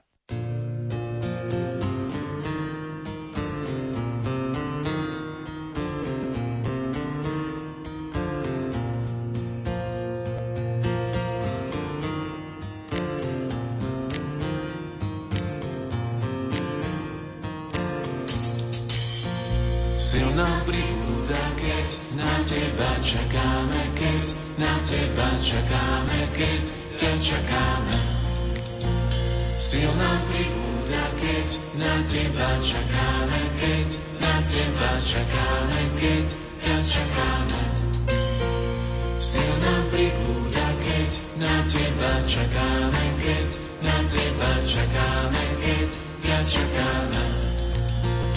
Sil nám pribúda, keď na teba čakáme, keď na teba čakáme, keď ťa čakáme. Si Boh, môj večný vládca,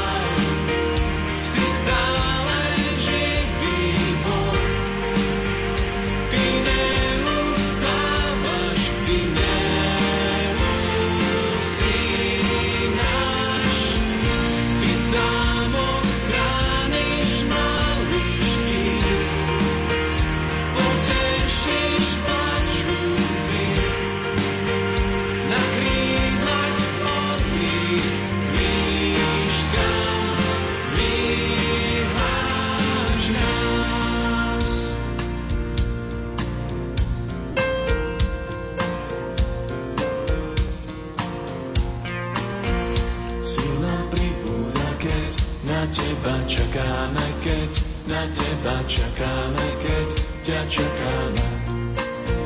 Síl nám pribúda, keď na teba čakáme, keď na teba čakáme, keď ťa čakáme. Síl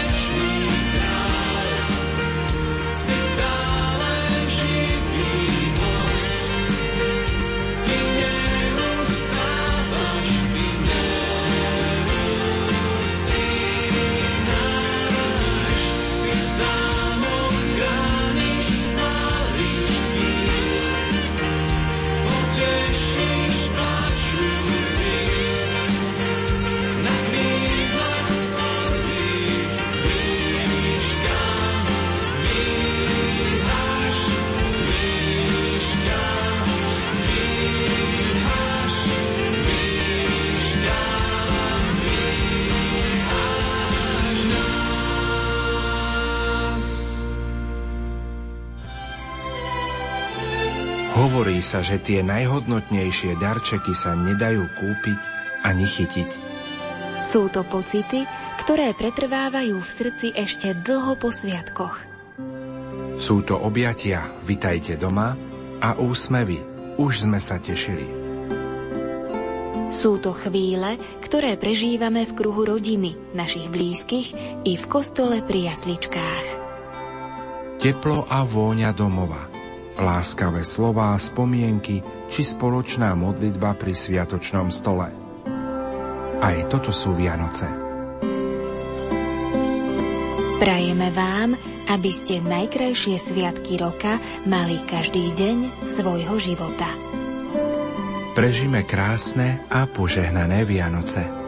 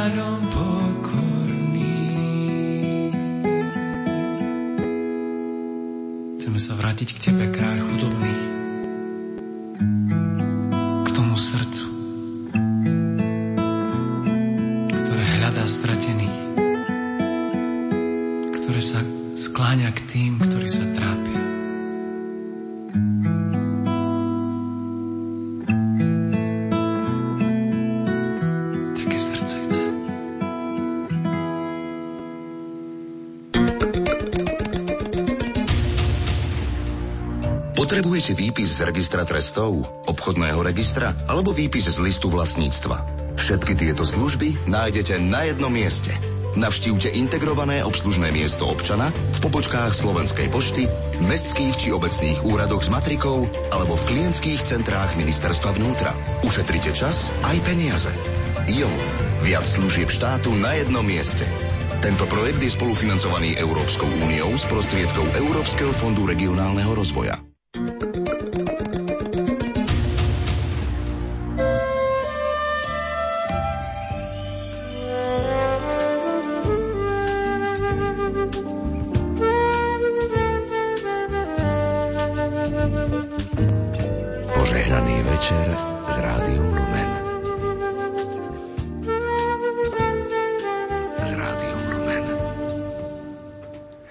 Pokojný a požehnaný piatkový večer, milí poslucháči, vám prajeme naživo z bansko štúdia.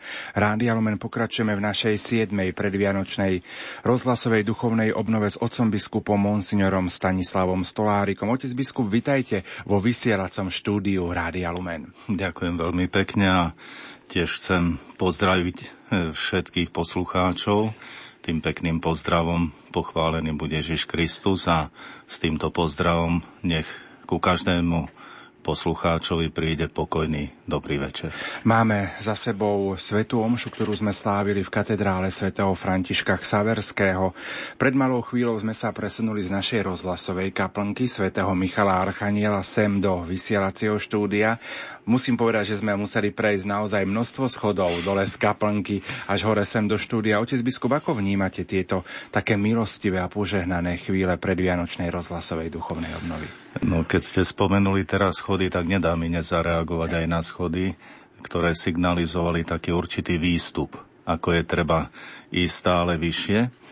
No a aj mm, táto rozhlasová duchovná obnova predchádzajúca Sveta Omša, následne e, adorácia, teraz aj naše spoločné zamýšľania.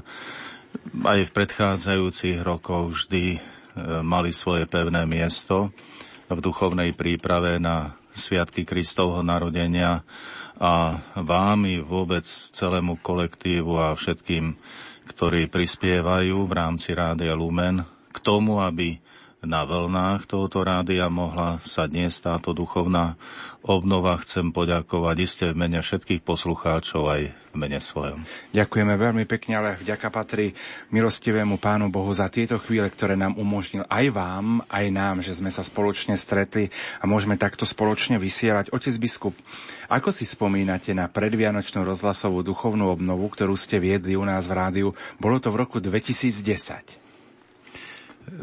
To číslo ma zaskočilo, pretože som myslel, že to je najviac 3 roky tomu, ale už je to 5 rokov a mal som veľmi krásne a stále mám veľmi krásne spomienky na tieto chvíle komunikácie e, s poslucháčmi Rádia Lumen, aj vôbec celá predchádzajúca príprava predtým, následné reakcie, ktoré prichádzali.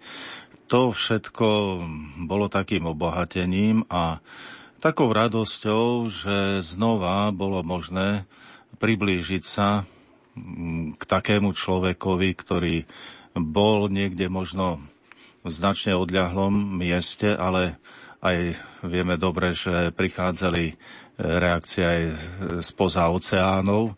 Takže to spojenie je fantastické, ale to len signalizuje a potvrdzuje, aké veľké, bez hraníc je Božie milosrdenstvo. Takže tešíme sa aj na tieto chvíle. Aj táto predvianočná rozhlasová duchovná obnova je výnimočná, lebo sa koná naozaj v mimoriadnom Svetom roku milosrdenstva, ktorý vyhlásil pápež František.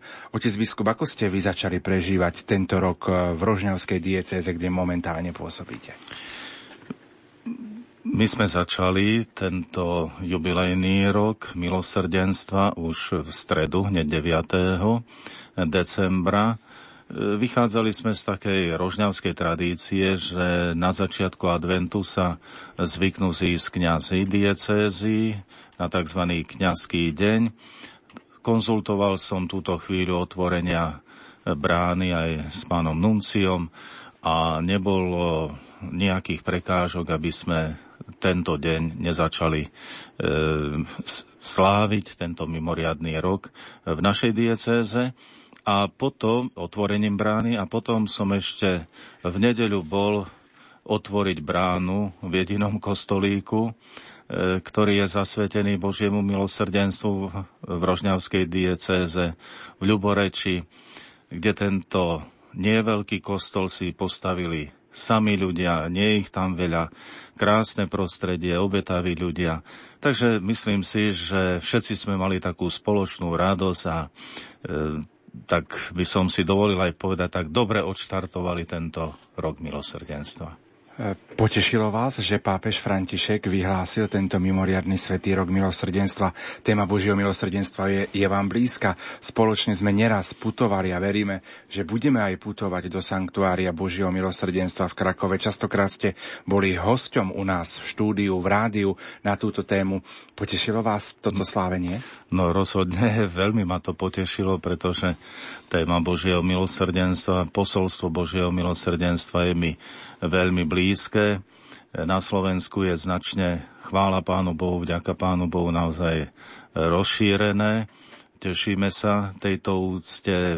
Myslím si, že sa praktizujú mnohé veci obsiahnuté v posolstve a tak si dovolím povedať, že tento mimoriadný E, rok milosrdenstva len všetkých ctiteľov Božieho milosrdenstva len povzbudí a e, že všetci spoločne budeme pokračovať ďalej. Nielen na púť do Lagievník, ale aj putovaním e, touto pozemskou púťou, keď sme už prešli bránou roka milosrdenstva v katedrálach alebo v určených kostoloch. V týchto chvíľach sa, milí poslucháči, započúvame do prednášok oca biskupa Monsignora Stanislava Stolárika.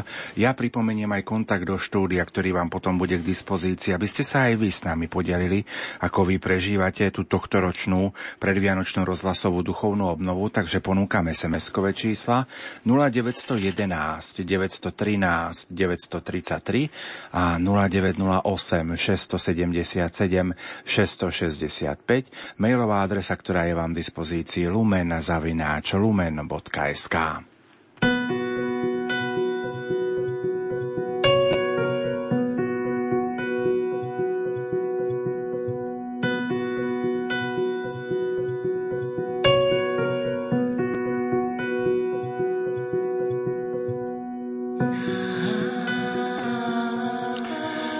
Drahí bratia a sestry, milí poslucháči Rádia Lumen, celá duchovná rodina, zvlášť tí, ktorí ste pripútaní na lôžko alebo zaujatí nejakými ešte pracovnými povinnosťami. Z Božieho chrámu sme prišli sem a sme si povedali, sme sa tak navzájom povzbudili, aby sme si otvorili bránu srdca. Keď sme už prešli bránami kostolov, či už katedrál alebo na to určených kostolov. Teraz je na nás a iste prosíme pána o požehnanie, aby aj tieto slova napomohli otvoriť naše srdcia. Možno, ak si kladieme aj otázku v tejto chvíli, čo by bolo tak dôležité, alebo čo očakávate v týchto chvíľach aj od týchto prednášok, aj od, týchto, eh, aj od tejto duchovnej obnovy, tak dovolte, aby som najskôr hneď na úvod zacitoval slova z denníčka svätej Faustíny. Napísala Keď som išla na adoráciu, počula som tieto slova. Moja drahá dcéra, zapíš tieto slova, že moje srdce si dnes odpočinulo v tomto kláštore. Zaujímavé. Faustína sa vybrala na adoráciu, adorovala pred Eucharistiou, pred prítomným živým Ježišom Kristom a zrazu Ježiš jej oznamuje, že on si oddýchol v jej srdci a pri nej. Teda ak prichádzame na túto duchovnú obnovu, ak sa jej otvárame, kto vie, či sme si položili tiež takýto úmysel, aby si Ježiš odpočinul v našom srdci, tu medzi nami. Možno sme prekvapení touto Ježišovou reakciou Ale vieme, že sám hovorí, líšky majú svoje skríše, nebeské vtáky hniezda, ale syn človeka nemá kde hlavu skloniť. Nebojme sa teda povedať, že aj táto duchovná obnova ponúka možnosť pripraviť miesto pre oddych Ježišovi Kristovi. Veď ak otvárame srdce Ježišovi Kristovi, On vstupuje do nášho srdca a nám pomáha potrebnými milosťami, ale zároveň svojou prítomnosťou obohacuje nás. A tak sa zamýšľame nad tým ďalej. Čo spôsobuje Ježišovi túto radosť? Ale pýtame sa, čo aj spôsobuje Ježišovi túto bolesť. Že sa niekedy v našom srdci cíti dobre a si tam odýchne a inokedy zas sa tam dobre cítiť nemusí a možno aj skôr chce z nášho srdca odísť, alebo mu k tomu ešte aj pomôžeme. A tak si prečítajme ešte aj tieto slova. Ráno po svetom príjmaní sa moja duša ponorila do božstva. Bola som spojená s troma boskými osobami takým spôsobom, že keď som bola spojená s Ježišom, tak zároveň som bola spojená aj s Otcom a Duchom Svetým. Moja duša tonula v nepredstaviteľnej radosti a pán mi dal poznať celé more a priepa svojho nepochopiteľného milosrdenstva. O, keby duše chceli pochopiť, ako veľmi ich Boh miluje. Všetky porovnania, aj tie najnežnejšie a najsilnejšie, sú v porovnaní so skutočnosťou len slabým tieňom. Keď som bola spojená s pánom, spoznala som, ako veľa duší zvelebuje Božie milosrdenstvo. Až po tomto zážitku, tohoto stretnutia s Najsvetejšou Trojicou, nasledovali Ježišové slova o tom, ako dobré si odpočinul Ježiš v tomto kláštore v spoločenstve sestier.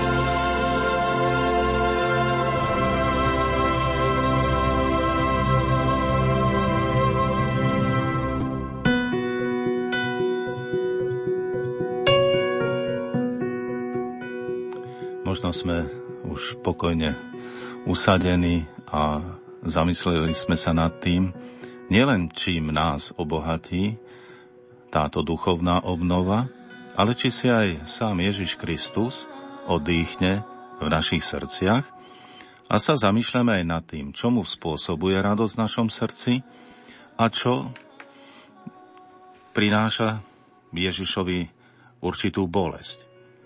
A tak by sme mohli citovať ďalšie slova. Hovor svetu o mojom milosrdenstve, o mojej láske. Spaľujú ma plamene milosrdenstva.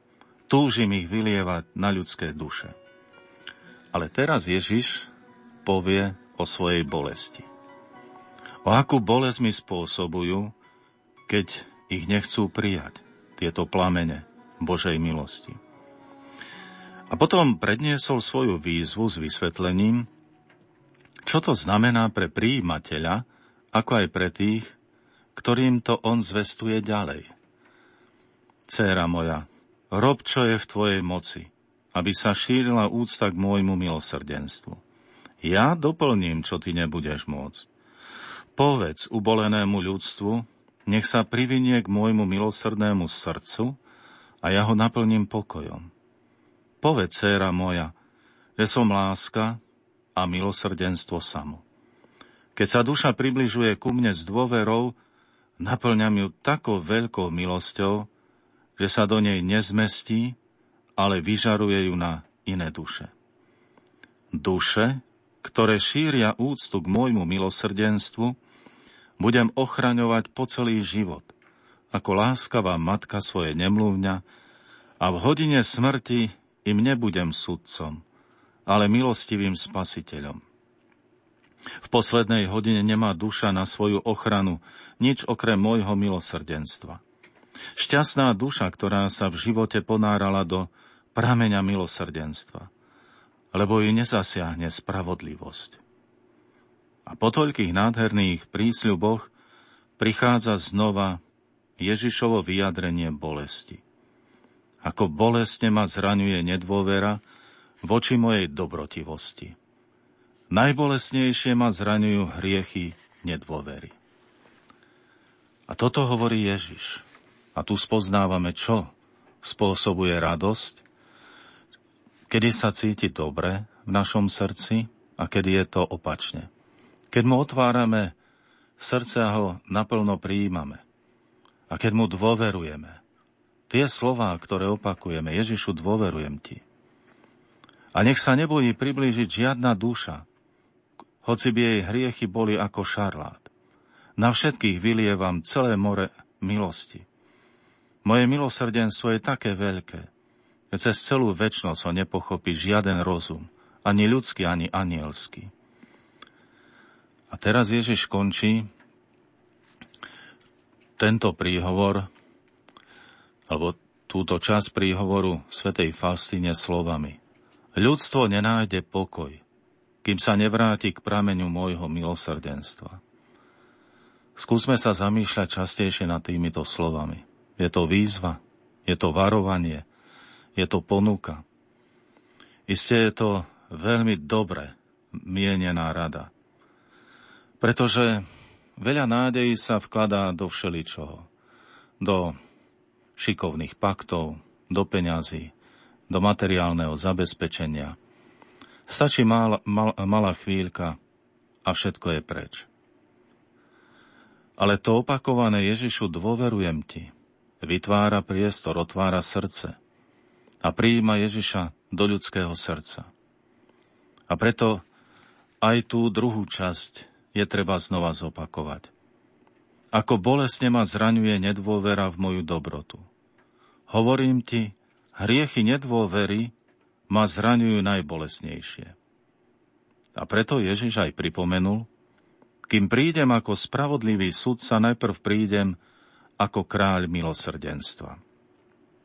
A tieto slova, hoci znejú ako výstrašné, ako hrozné, oni do určitej miery aj také sú, ale pravdivejšie by ich bolo označiť za slova pravdy.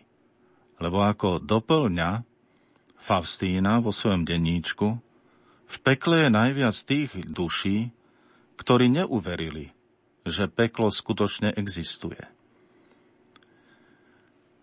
A preto dáva ešte raz prísľúbenie. Hoci by bol hriešnik najzatvrdlivejší, ak sa len raz pomodlí túto korunku, korunku Božieho milosrdenstva, dosiahne milosti z môjho nekonečného milosrdenstva. Túžim po celý, aby celý svet poznal moje milosrdenstvo. Dušiam, ktoré dôverujú môjmu milosrdenstvu, túžim udeliť nepochopiteľné milosti. A tak otvárame svoje srdcia, aby Božie milosrdenstvo dnes, zajtra, tento rok milosrdenstva, ale aj celý náš život – tento tok Božieho milosrdenstva bol neustále činný, aby Božie milosrdenstvo nás neustále naplňalo. A my chceme mať otvorené srdce, aby Ježiš sa v ňom dobre cítil. Láskou svět spoutej, nejzáští hráz, ďábel boj vzdává, boj s láskou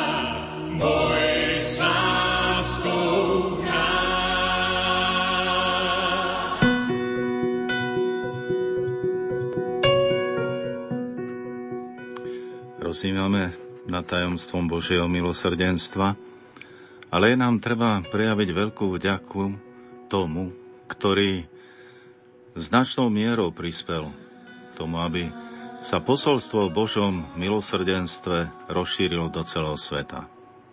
Pápež svätý Ján Pavol II. Keď prišiel ešte ako mladý 18-ročný študent a tajný seminarista a robotník do Krakova pracoval v Solvej, cestou z práce sa zastavoval v kostole v Lagevníkách na modlitbu. Dnes, keď prichádzame na toto miesto na jednom vršku, je sanktuárium Božieho milosrdenstva a vedľa vyrástlo obrovské centrum svätého Jána Pavla II. Ako 18-ročný netušil, že pred niekoľkými rokmi za múrmi tohto kláštora kongregácie sestier Matky Božieho milosrdenstva Ježiš zveroval celému svetu podrobnosti posolstva o Božom milosrdenstve mladej reholnici sestre Faustíne. Aj tu platí všeobecné pravidlo. Veľké veci sa rodia v tichu a nenápadne. Tak to bolo počas betlémskej noci, na ktorú sa tešíme a pripravujeme. Tak to bolo aj v tomto tichu kláštora v Lagevníkách. Tu Ježiš dával posolstvo o Božom milosrdenstve kvôli záchrane celého sveta. Neskôr Vojtila už v pozícii krakovského pomocného biskupa inicioval uznanie denníčka sestry Faustíny, autoritou v Ríme a pokračoval v týchto iniciatívach neskôr ako krakovský arcibiskup, kardinál, začal beatifikačný proces, aby potom v roku 1993 už ako pápež Ján Pavol II ju vyhlásil za blahoslavenú v roku 2000 za svetu a ustanovil nedeľu Božieho milosrdenstva. Vojtila bol neustále otvorený. Teda aj tu si môžeme zobrať práve tento príklad z tejto osobnosti svetca. Veľa konal v prospech Božieho milosrdenstva, ale zároveň mal neustále otvorené srdce na oslovenia Božieho milosrdenstva a na spoluprácu s milosťou Božou, čo ide jedno s druhým ruka v ruke. Bol presvedčený, že Božie milosrdenstvo nie je len ďalšou zvláštnou pobožnosťou, ale je srdcom kresťanstva. To všetko zhrnul aj vo svojej encyklike Boh bohatý na milosrdenstvo. Čo to vlastne je to milosrdenstvo? Čo znamená byť milosrdným? Vo svete, v ktorom, ako sa zdá, prevláda výťazí sila, a tak pojem milosrdenstvo sa ťažko vysvetľuje. A napriek tomu sa ho takmer každý dovoláva. Ale to je tiež také zaujímavé, ale aj zarážajúce, že práve tí, ktorí sa tak veľmi dovolávajú milosrdenstva, nedokážu byť milosrdní voči iným. Čo to teda znamená? Byť milosrdným to nie je len výzva k dosiahnutiu etickej kvality. To je spolupodielanie sa na pretváraní tohto sveta. Byť milosrdným neznamená slepo súhlasiť so všetkým, báž naivne prikyvovať na každú nezriadenosť, dokonca na podlosť. Byť milosrdným neznamená byť za každú cenu s každým za dobre. Byť milosrdným znamená byť viac citlivým, ľudskejším. To potrebuje dnešný svet opravdivo milosrdného človeka, aby bol požehnaním pre svet. Milosrdný človek je oslovený samým Kristom a pozvaný podieľať sa na príprave jeho druhého príchodu. Podobne ako sveta Faustína, ktorej Ježiš priamo povedal Pripravíš svet na môj druhý príchod. Nie je v tejto chvíli dôležité púšťať sa do nejakých teologických dišpút, o aký druhý Kristov príchod sa jedná. Oveľa dôležitejší je fakt, že skrze žité, ohlasované Božie milosrdenstvo, Kristus bude môcť na novo prísť do množstva ľudských duší. Ako sa verím, deje aj v tejto chvíli, keď sa naše srdcia otvárajú ako brány katedrál a ďalších kostolov. A to vie aj Satan. Veľmi pracuje na tom, aby ľudí nielen odnaučil milosrdenstvu skrze tvrdé praktiky tohoto sveta, ale aby nás aj zároveň naučil stať sa nemilosrdnými. Snaží sa o to s pochybňovaním posolstva o Božom milosrdenstve, ktoré nie je objavom 20. storočia. A všimnime si, ako sa to deje rafinovane a tak nenápadne, ale postupne, na čo veľakrát upozornil aj pápež František. Z ľudského slovníka sa nebadateľne vytrácajú slovíčka ako ďakujem, odpusť, prepáč, či slova slušného pozdravu. To všetko sú dôkazy strácajúcej sa citlivosti. Stále viac sa presadzuje praktika širokých a mocných lakťov, korupcie, podlízavosti. A to všetko bez akýchkoľvek morálnych zábran, pretože úspešnosť moderného človeka sa nehodnotí podľa jeho charakteru. In foro interno, teda podľa vnútra. Kto už dnes dbá na to, kto aký je charakter? Ale podľa dosiahnutého spoločenského rebríčka, nadobudnutia veľkosti kapitálu a podobne. A k tomu znecitliveniu samozrejme a k ubíjaniu citlivosti v človekovi prispievajú mnohé filmy propagajúce brutalitu, pornografiu, náš vzťah necitlivosti, neúcty k životu od počatia až po prirodzenú smrť.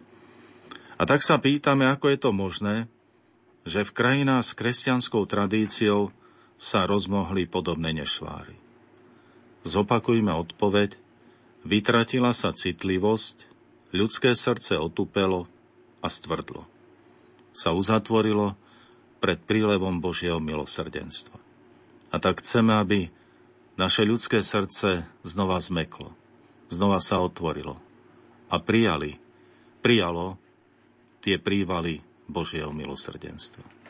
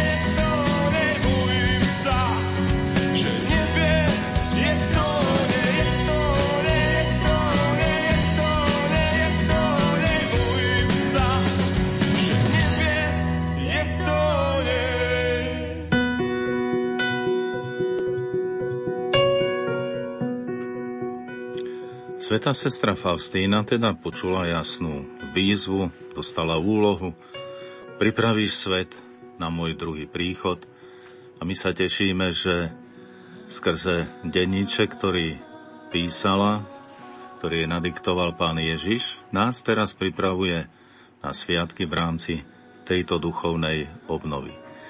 Ale my sa vrátime aj k svetému Jánovi Pavlovi, druhému pápežovi, ktorý je stále v našich srdciach ako živý, stále obľúbený, možno ešte v značnej miere nepoznaný, ale stále oslovujúci.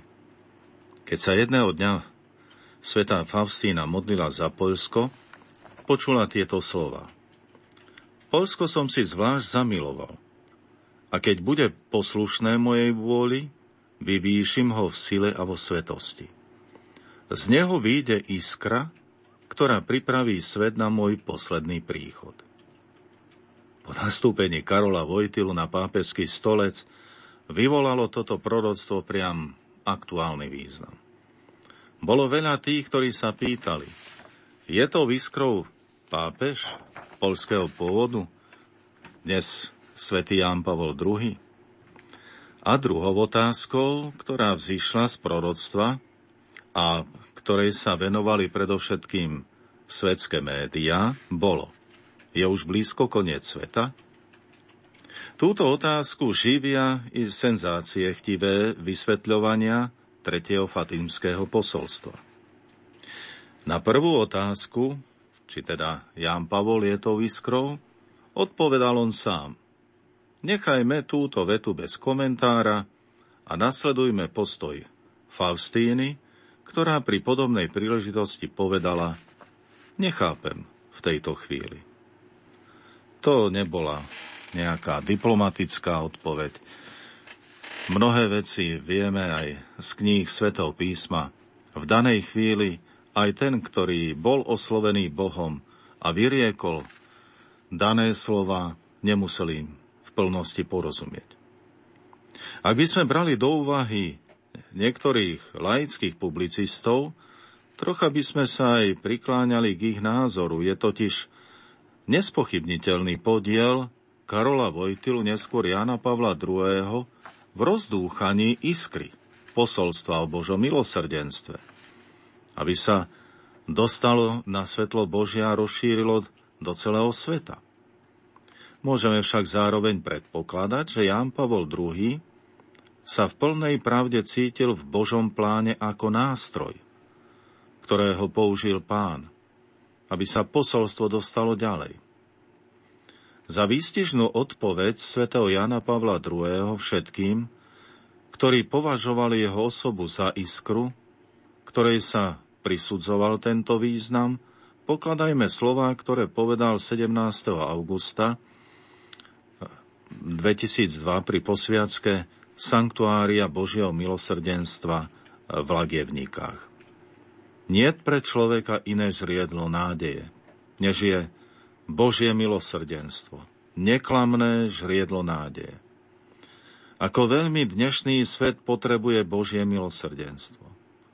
Na všetkých kontinentoch z hlbin ľudského utrpenia sa vznáša akoby volanie o milosrdenstvo.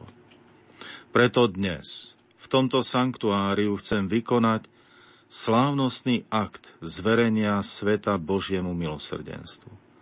Nech sa plní zavezujúci prísľu pána Ježiša, že odtiaľ má výjsť iskra, ktorá pripraví svet na jeho posledný príchod. Je potrebné tú iskru Božieho milosrdenstva roznecovať, treba odovzdávať svetu oheň milosrdenstva. V milosrdenstve Boha svet nájde pokoj a človek šťastie. Teda aj naše srdcia sa chcú naplniť Božím milosrdenstvom, aby sme ho mohli dávať ďalej, ako nepretržitú pochodeň a tak realizovať tú výzvu, ktorú dostala Faustína, ktorú odovzdal Ján Pavol II a ktorej nositeľmi teraz máme byť my všetci.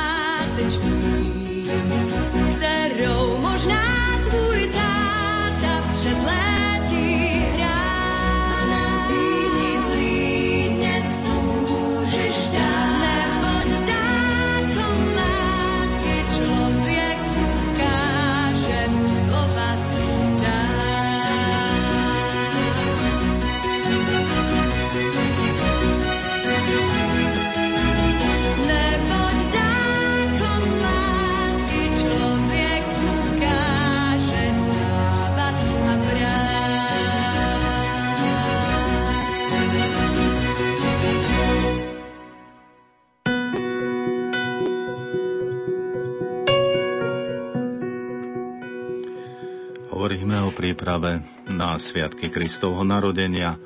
Hovoríme o otvorení sa pôsobeniu Božieho milosrdenstva.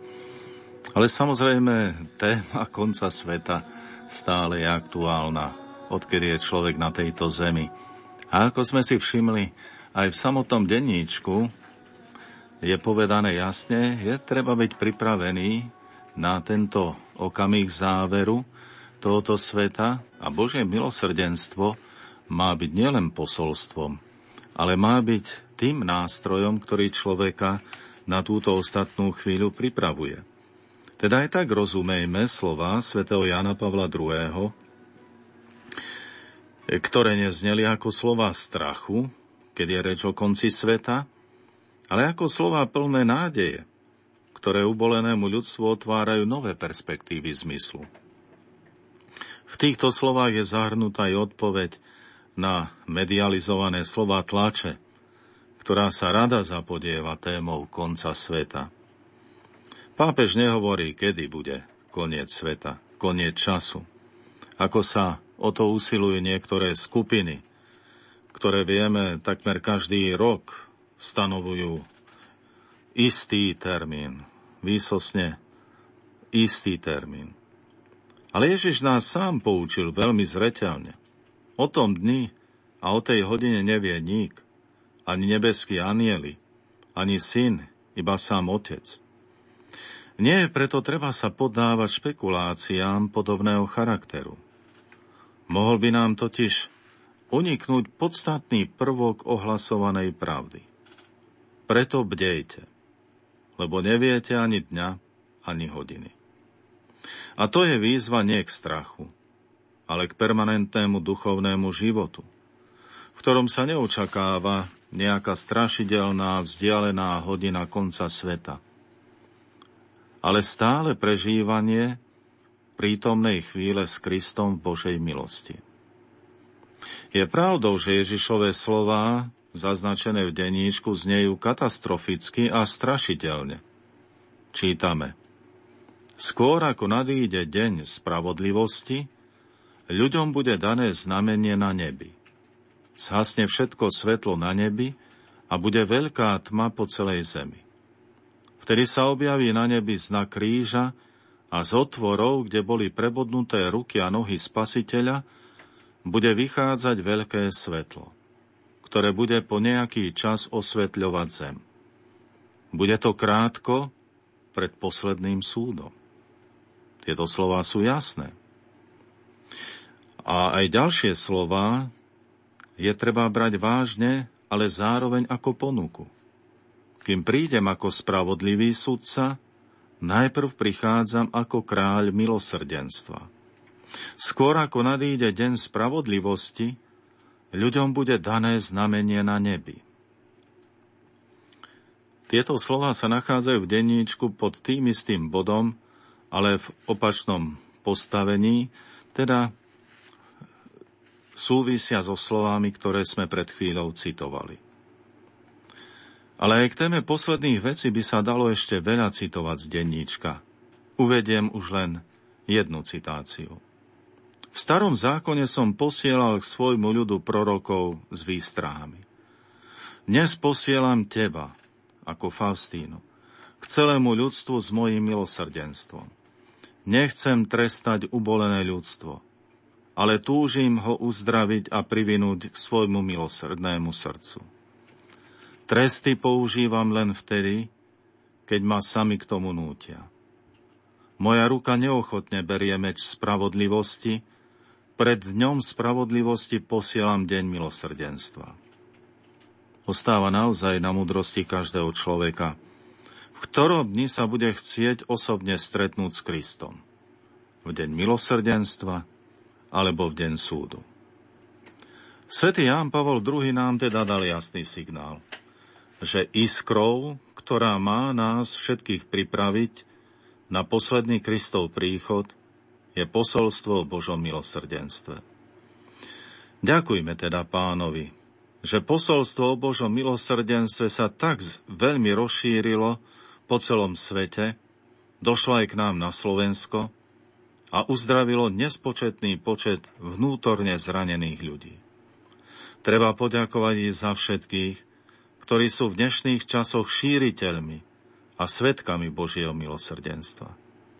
Nezabúdajme ďakovať, že v centre, odkiaľ má vychádzať iskra, pripravujúca svet na Kristov posledný príchod v Lagievnikách, máme svoju slovenskú kaplnku sedem bolestnej Panny Márie, patronky Slovenska, v ktorej veľmi radi slávia Svetu Omšu a modlia sa pútnici z celého sveta.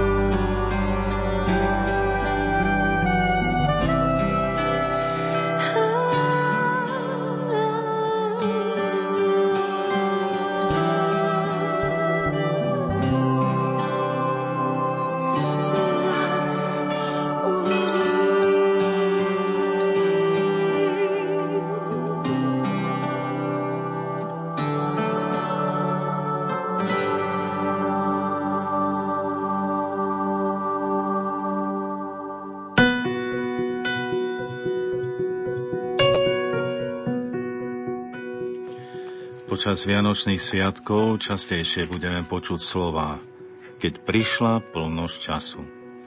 Nevraciame sa k téme konca sveta, ale počúvame ďalej. Boh poslal svojho syna, aby začal meniť svet.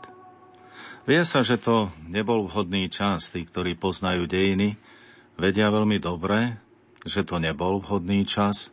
Takisto prijatie Ježiša nebolo vhodné. A teda Boh napriek tomu všetkému uznal, že je plnosť času a poslal svojho syna. A dá sa povedať, keď hovoríme o Božom milosrdenstve, že aj koncom 40. rokov, teda 30. rokov minulého storočia, keď už vrcholili prípravy na druhú svetovú vojnu a už ľudstvo, zvlášť v Európe, už bolo vtiahnuté do tohoto šialenstva vojny a znova z ľudského hľadiska to bol vrcholne nevhodný čas na vstup Boha do prostred ľudského spoločenstva, práve vtedy zveruje Boh svetu skrze svetu Faustínu posolstvo o Božom milosrdenstve. V súčasnosti znova počuť zbrane, terorizmus je otvorené prenasledovanie kresťanov, zabíjajú nevinných ľudí a do tohoto času plného hrôz, strachu a krvi prelievania, vyhlasuje pápež František mimoriadný rok milosrdenstva a nám všetkým kladie na srdce, ak chcete zlo zastaviť, buďte milosrdní ako Otec. Znova nepochopiteľné konanie. Pápež nás chce presvedčiť, že jedine Božia láska, ktorá i cez nás bude prúdiť do sveta, dáva svetu nádej na zastavenie prítomných hrôz. Takto prisľubuje Ježiš skrze svetu Faustínu, čo sme už citovali. Svet nenájde pokoj, kým sa nevráti k prameňu milosrdenstva. Ak hovoríme tieto slova a zdá sa, že neľahko ich prijíma veriaci človek, čo potom človek, ktorý je voči Kristovi pri najmenej rezervovaný? No odpovedáme. Všetci ľudia bez rozdielu sa môžeme zjednotiť v prozbe a úsilie, aby zavládol na zemi pokoj medzi ľuďmi dobrej vôle. A toto posolstvo tiež budeme počúvať počas Vianočných sviatkov. To je veľká výzva súčasnosti, ktorá v odpúšťaní a zmierení zjednocuje ľudí dobrej vôle proti sile zla. Básnik Torkato Tasso bol skromný a dobrý človek. Jeden z jeho nepriateľov mu spôsobil veľa zla. Jeho blízky mu hovorili, aby sa mu pomstil, aby neznášal toľké príkorie. On hovoril, nechcem mu vziať život, ani majetok, ani česť.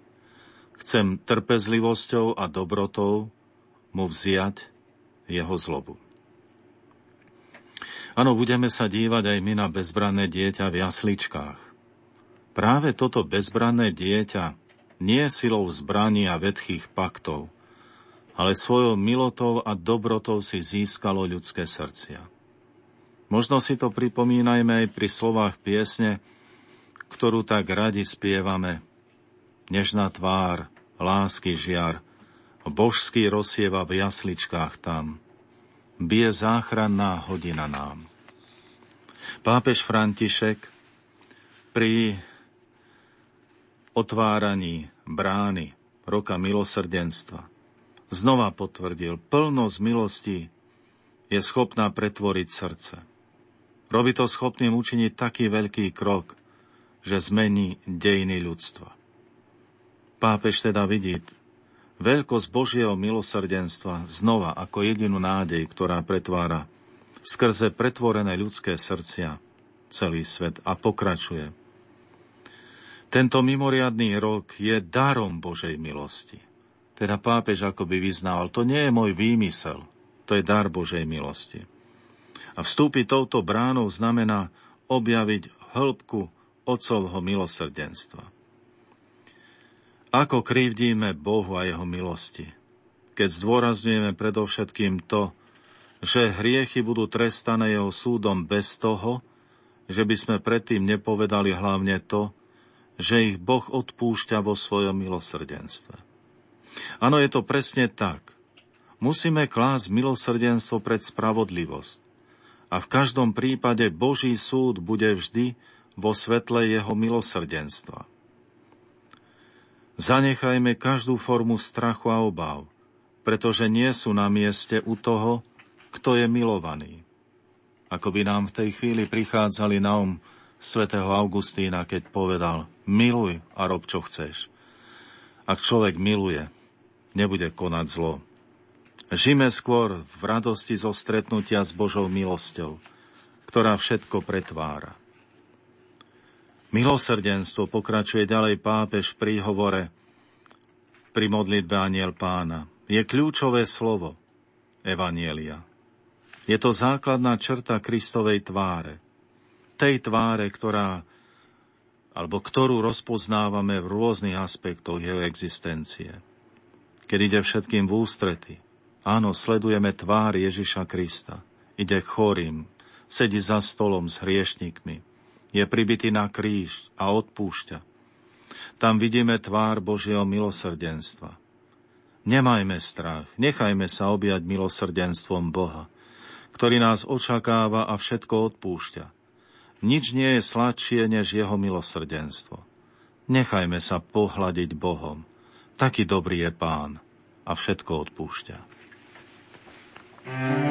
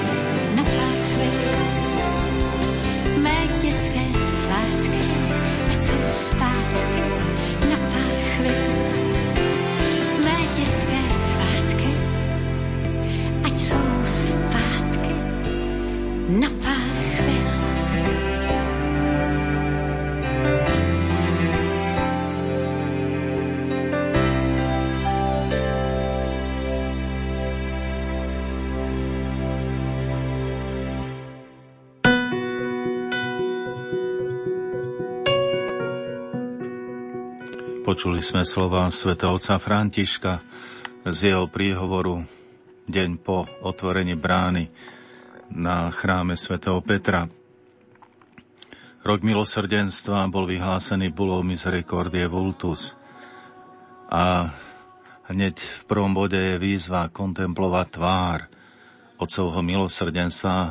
V týchto záverečných slovách svätého Otca z príhovoru sme spomenuli vidieť, Ježiša Krista, ako ide chorým, ako sedí s hriešnikmi, ako vysí na kríži, zomiera odpúšťa. Všetko vychádza z tých slov, kto vidí mňa, vidí Otca. A tak my chceme kontemplovať túto tvár. Potrebujeme neustále kontemplovať tajomstvo milosrdenstva. Boh Ježiš je prameňom radosti, vyrovnanosti, pokoja, Milosrdenstvo je definitívne najvyšší čin, ktorý nám, ktorým nám Boh prichádza v ústrety čítame v bule. A milosrdenstvo bude vždy väčšie ako každý hriech. A nik nemôže obmedziť Božiu lásku, ktorá odpúšťa. Koľko posilnenia, povzbudenia pre kajúcníkov, ktorí oplakávajú svoj hriech, je obsiahnutých v týchto slovách. Milosrdenstvo bude vždy väčšie ako každý hriech a nik nemôže obmedziť Božiu lásku, ktorá odpúšťa. Čas ohlasovania Evanielia novým spôsobom vyzýva pápež. Teraz nastáva, nastal a cituje a iniciatívu, z ktorou vyšiel svätý Ján 23., keď pri otváraní koncilu, druhého vatikánskeho koncilu povedal, dnes Kristova nevesta nepotrebuje, alebo teda uprednostuje používanie lieku milosrdenstva, než by mala siahať po zbraniach strohosti.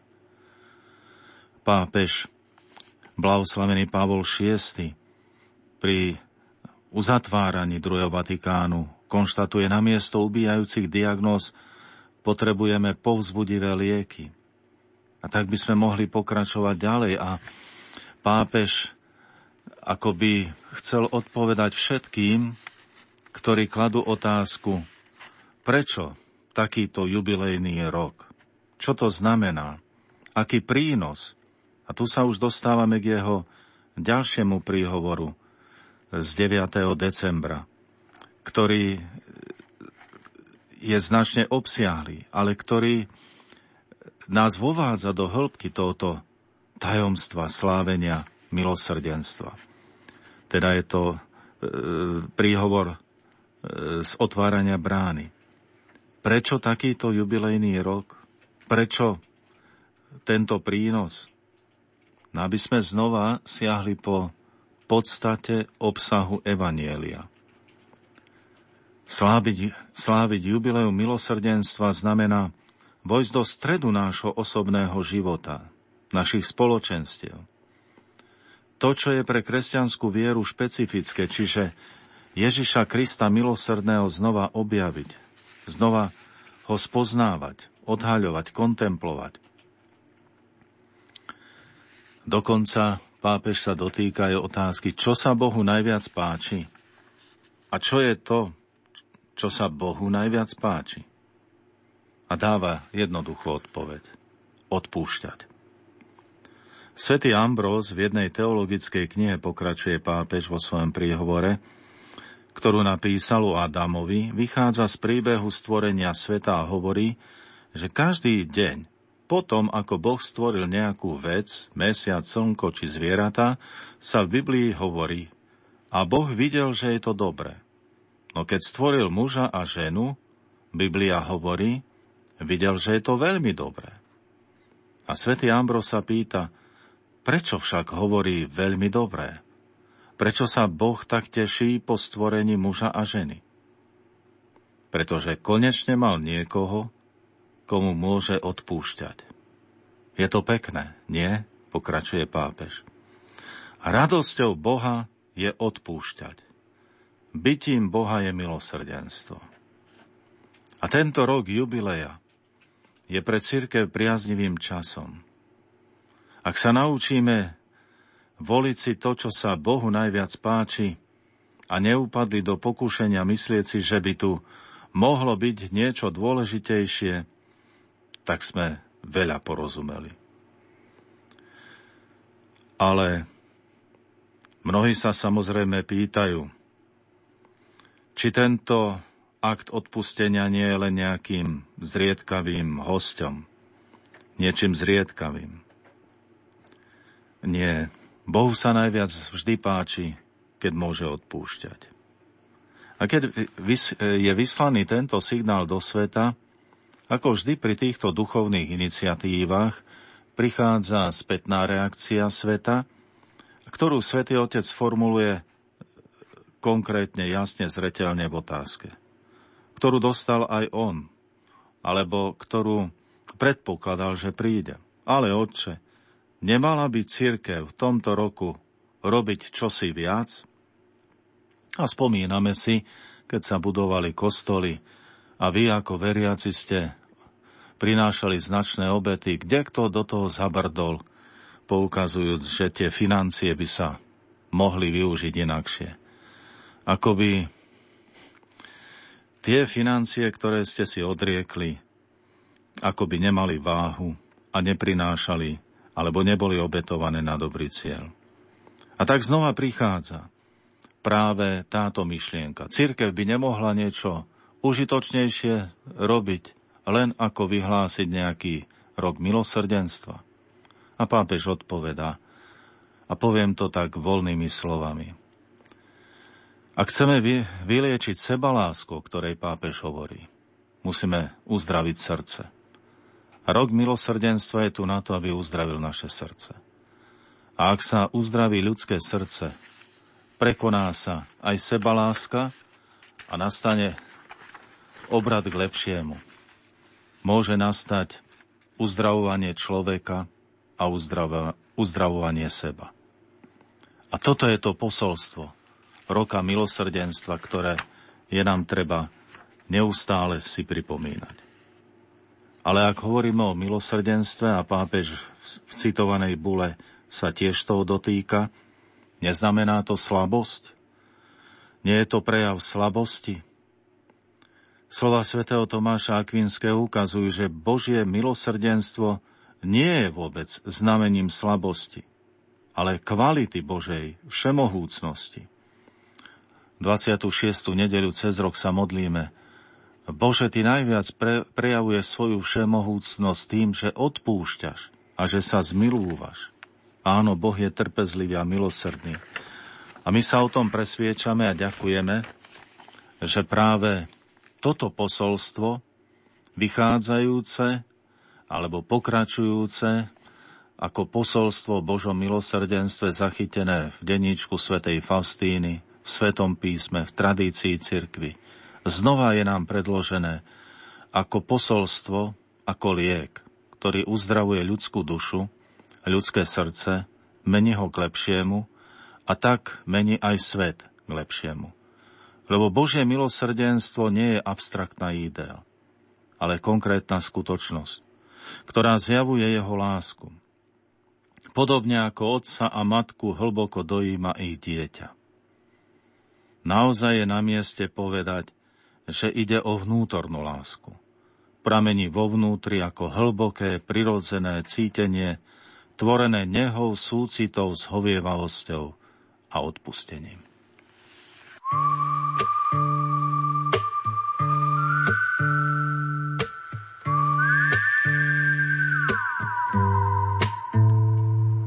Jedu domů po trati, jedu přes kopce, za okny padá padá sníh, budou Vánoce. Chmury, trable, starosti, nechal jsem ve městě. Uslyším lidi na půlnoční zpívat v kostele. Haleluja.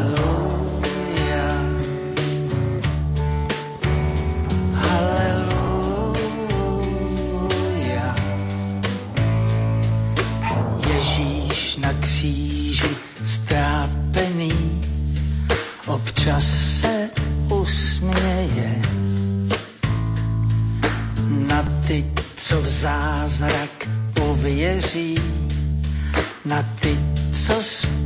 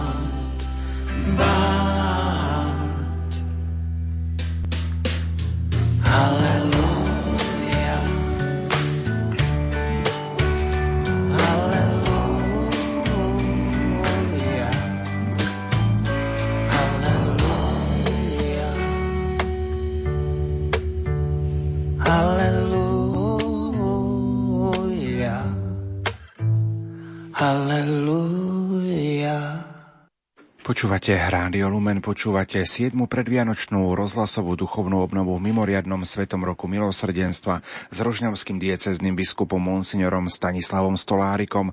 Poďme vašim mailom a SMS-kám do 23. hodiny. Požehnaný večer prajem z Cyrického letiska, kde čakám na odlet domov prežiť sviatky v kruhu mojej rodiny. Ďakujem Rádiu Lumen nielen za úžasnú duchovnú obnovu, ale aj za každý jeden vysielací deň, ktorým sprevádzate môj pobyt vo Švajčiarsku. Osobná vďaka otcovi biskupovi za vašu pre mňa osobne duchovnú posilu. Prosím o požehnanie pre našu rodinu a poďakovanie Pánu Bohu za šťastný pôrod mojej sestry Majky a jej bábetka Marka, ktorý sa práve narodil. Prajem, všet...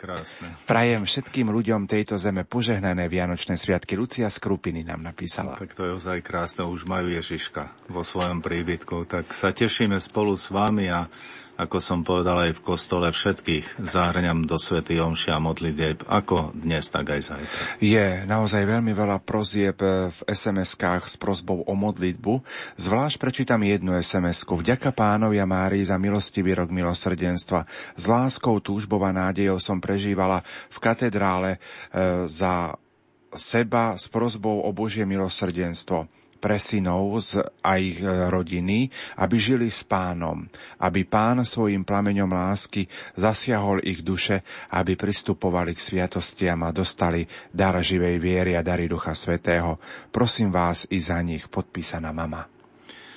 Je to starostlivá mama, pochopiteľne, ako e, keď vezmeme slova Evanielia, kde je skôr predstavený otec vyčkávajúci, z toho sa zrodilo aj motto e, roka milosrdenstva, milosrdný ako otec. E, keď sme mohli aj v nedeľu počúvať v Evanieliu o dvoch synoch, jeden povedal áno, zmenilo sa to na nie, druhý povedal nie a zmenilo sa to na áno.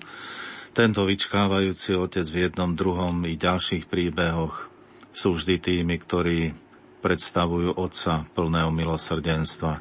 Zverujeme teda prozba aj tejto mamy a toľkých ďalších mám, otcov. Do tohoto veľkého prameňa Božieho milosrdenstva. Poďme ďalej ku vašim SMS-kám, ktoré prichádzajú sem do štúdia Rádia Lumen. Otec biskup, prosím o vyjadrenie. Prečo sa tu nevie schváliť a presadiť zákon, aby už boli konečne obchody zavreté v nedelu? Opäť je to o politikoch, ktorí nie až tak v nekresťanských krajinách vedeli toto odsúhlasiť. Tak akí sme kresťania? Veď aj predavačky sú ľudia. Áno, poďme sa modliť takisto na ten úmysel a jednoducho si uvedomiť, že o tom nerozhodujeme tu v tejto chvíli e, z tohoto centra, teda e, z vysielacieho štúdia Rádia Lumen. O tom rozhoduje každý jeden pokrstený a pobirmovaný.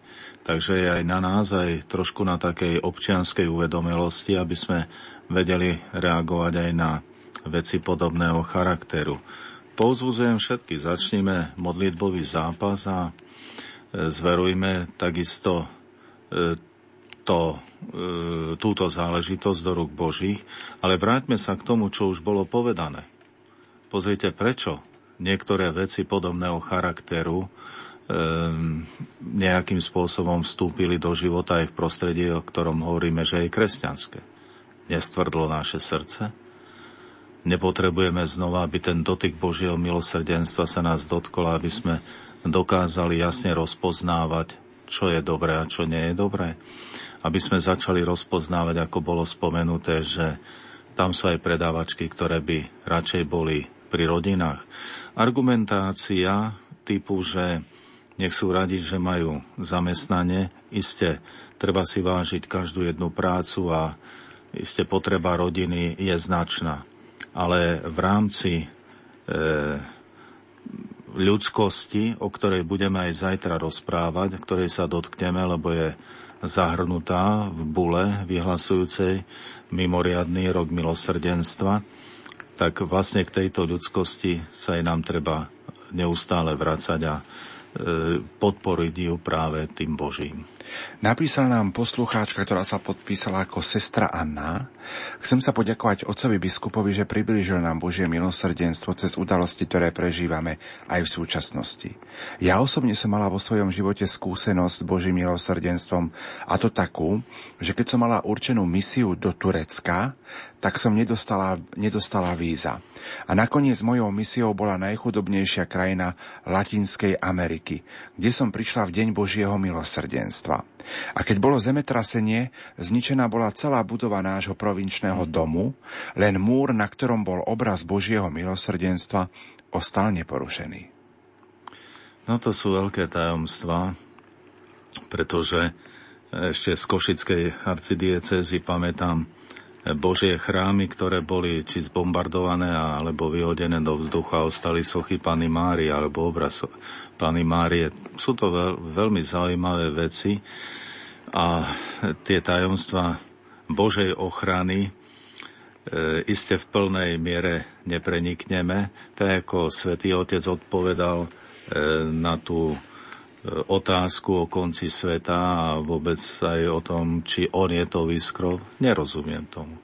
A to nie je vyjadrenie nejakej falošnosti, alebo hovorím len nejakej, e, nejaké diplo, diplomatické vyhnutie sa e, priamej odpovede. Jednoducho sú veci, ktoré nás presahujú.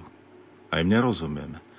Ale o tom je to, že sa otvárame a keď povieme aj v prejavoch úcty voči Božiemu milosrdenstvu Ježišu dôverujem ti, tak to neznamená, že ja všetkému rozumiem. Ja mu zveru, zverujem aj tie veci, ktorým nerozumiem. A tam je prejav tej dôvery, lebo keď je to už matematicky jasné, tak už nie je dôvera. Tam je už reč o niečom inčom, ale e, ako náhle je tu ešte nejaká neistota a naozaj pán Boh je veľmi prekvapivý, ako hovorieva pápež František a e, vie veľa úsmevov vyvolať na tvárach, zvlášť ľudí, ktorí e, veľmi svedomite si niečo naplánujú, Pán Boh to vie skrútiť a sa ukáže, že prečo počase. Dnešný večer sme tak povedia zasvetili Božiemu milosrdenstvu, rozprávali sme o Božom milosrdenstve. Zajtra a pozajtre počas víkendu budú vrcholiť v mnohých farnostiach aj predvianočné sveté spovede. Aj to je znak Božieho milosrdenstva. Čo poviete? No, pochopiteľne, pretože tu sa pretvára ľudské srdce, o ktorom neustále hovoríme, e, ktoré bolo obsiahnuté práve v posolstve zachytenom svetou Faustínom Faustínou a ktorú znova svätý otec František dáva do trošku akoby iného svetla, súčasného sveta, ale v, princíp, v princípe ide o to isté. O dotyk Božieho milosrdenstva v ľudskom srdci. Aby, ako sme povedali v úvode, aby si Ježiš tam oddychol. A cez svetú spoved Ježiš chádza na novo do ľudského srdca. A tam nachádza miesto. Ale vieme veľmi dobre, že zápas o ľudské srdce bude pokračovať ďalej tak je na každom jednom človekovi, aby sa rozhodol pokračovať v nastúpenej ceste. Viem, všetci sme ľudia, ja som človek, aj my tu v štúdiu sme ľudia a vieme veľmi dobre, že ten zápas nie je až taký jednoduchý. Ale verme, že Pán Boh aj naše pády, aj naše pošmyknutia, aj naše omily, ak zápasíme ďalej, vždy obráti na to čo nám priniesie aj ďalšie Božie požehnanie, lebo ozaj jeho milosrdenstvo prevyšuje každý hriech. Otec biskup, čas prvého dňa našej predvianočnej rozhlasovej duchovnej obnovy v mimoriadnom svetom roku milosrdenstva sa pomaličky naplňa. Čo popriať našim poslucháčom? Hádam pokojnú dobrú noc, ale také pár, takých pár slov na záver. Čo by ste im popriali? Možno by som na záver e, všetkých povzbudil, zvlášť tých, ktorí nejakým spôsobom sú zranení vo svojej duši, alebo tým, ktorí už toto zranenie ani nepociťujú, aby znova prišli k prameňu Božieho milosrdenstva. Poriadne do načreli a nabrali tú potrebnú očistujúcu silu. Aby znova zaznelo, keď ste aj spomenuli, že vrcholia svete spovede teraz vo farnostiach, že každý jeden, je povolaný, pozvaný k Svetej spovedi. Kto nemá nejakú e, kanonickú prekážku podľa cirkevného práva, každý je pozvaný k tomu. A teda zvlášť tých váhajúcich by som rád povzbudil. Rád by som povzbudil tých, pre ktorých plačú toľké mamy a otcovia, aby tiež prijali tieto bolesné slzy svojich mám, svojich otcov a nechali sa nimi očistiť a potom očistiť aj Božou milosťou pri sviatosnom zmierení, pri svetých spovediach. Povzbudzujem všetkých a nech tá krása Božieho milosrdenstva sa dotýka nás všetkých. To boli slova rožňavského diecezneho biskupa Monsignora Stanislava Stolárika. Zajtra večer po 18. hodine pokračujeme v 7. predvianočnej rozhlasovej duchovnej obnove v mimoriadnom svetom roku milosrdenstva. Za pozornosť vám tejto chvíli ďakuje aj vysielací tým Richard Švarba, Diana Rauchová a Pavol Jurčaga. Do počutia.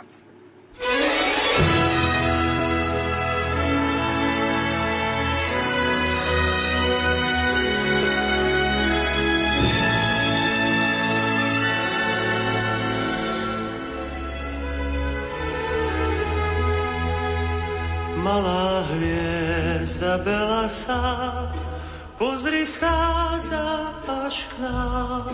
Tížko dopadá z výšky na obločný rám. Z akej diálky prišla k nám, akú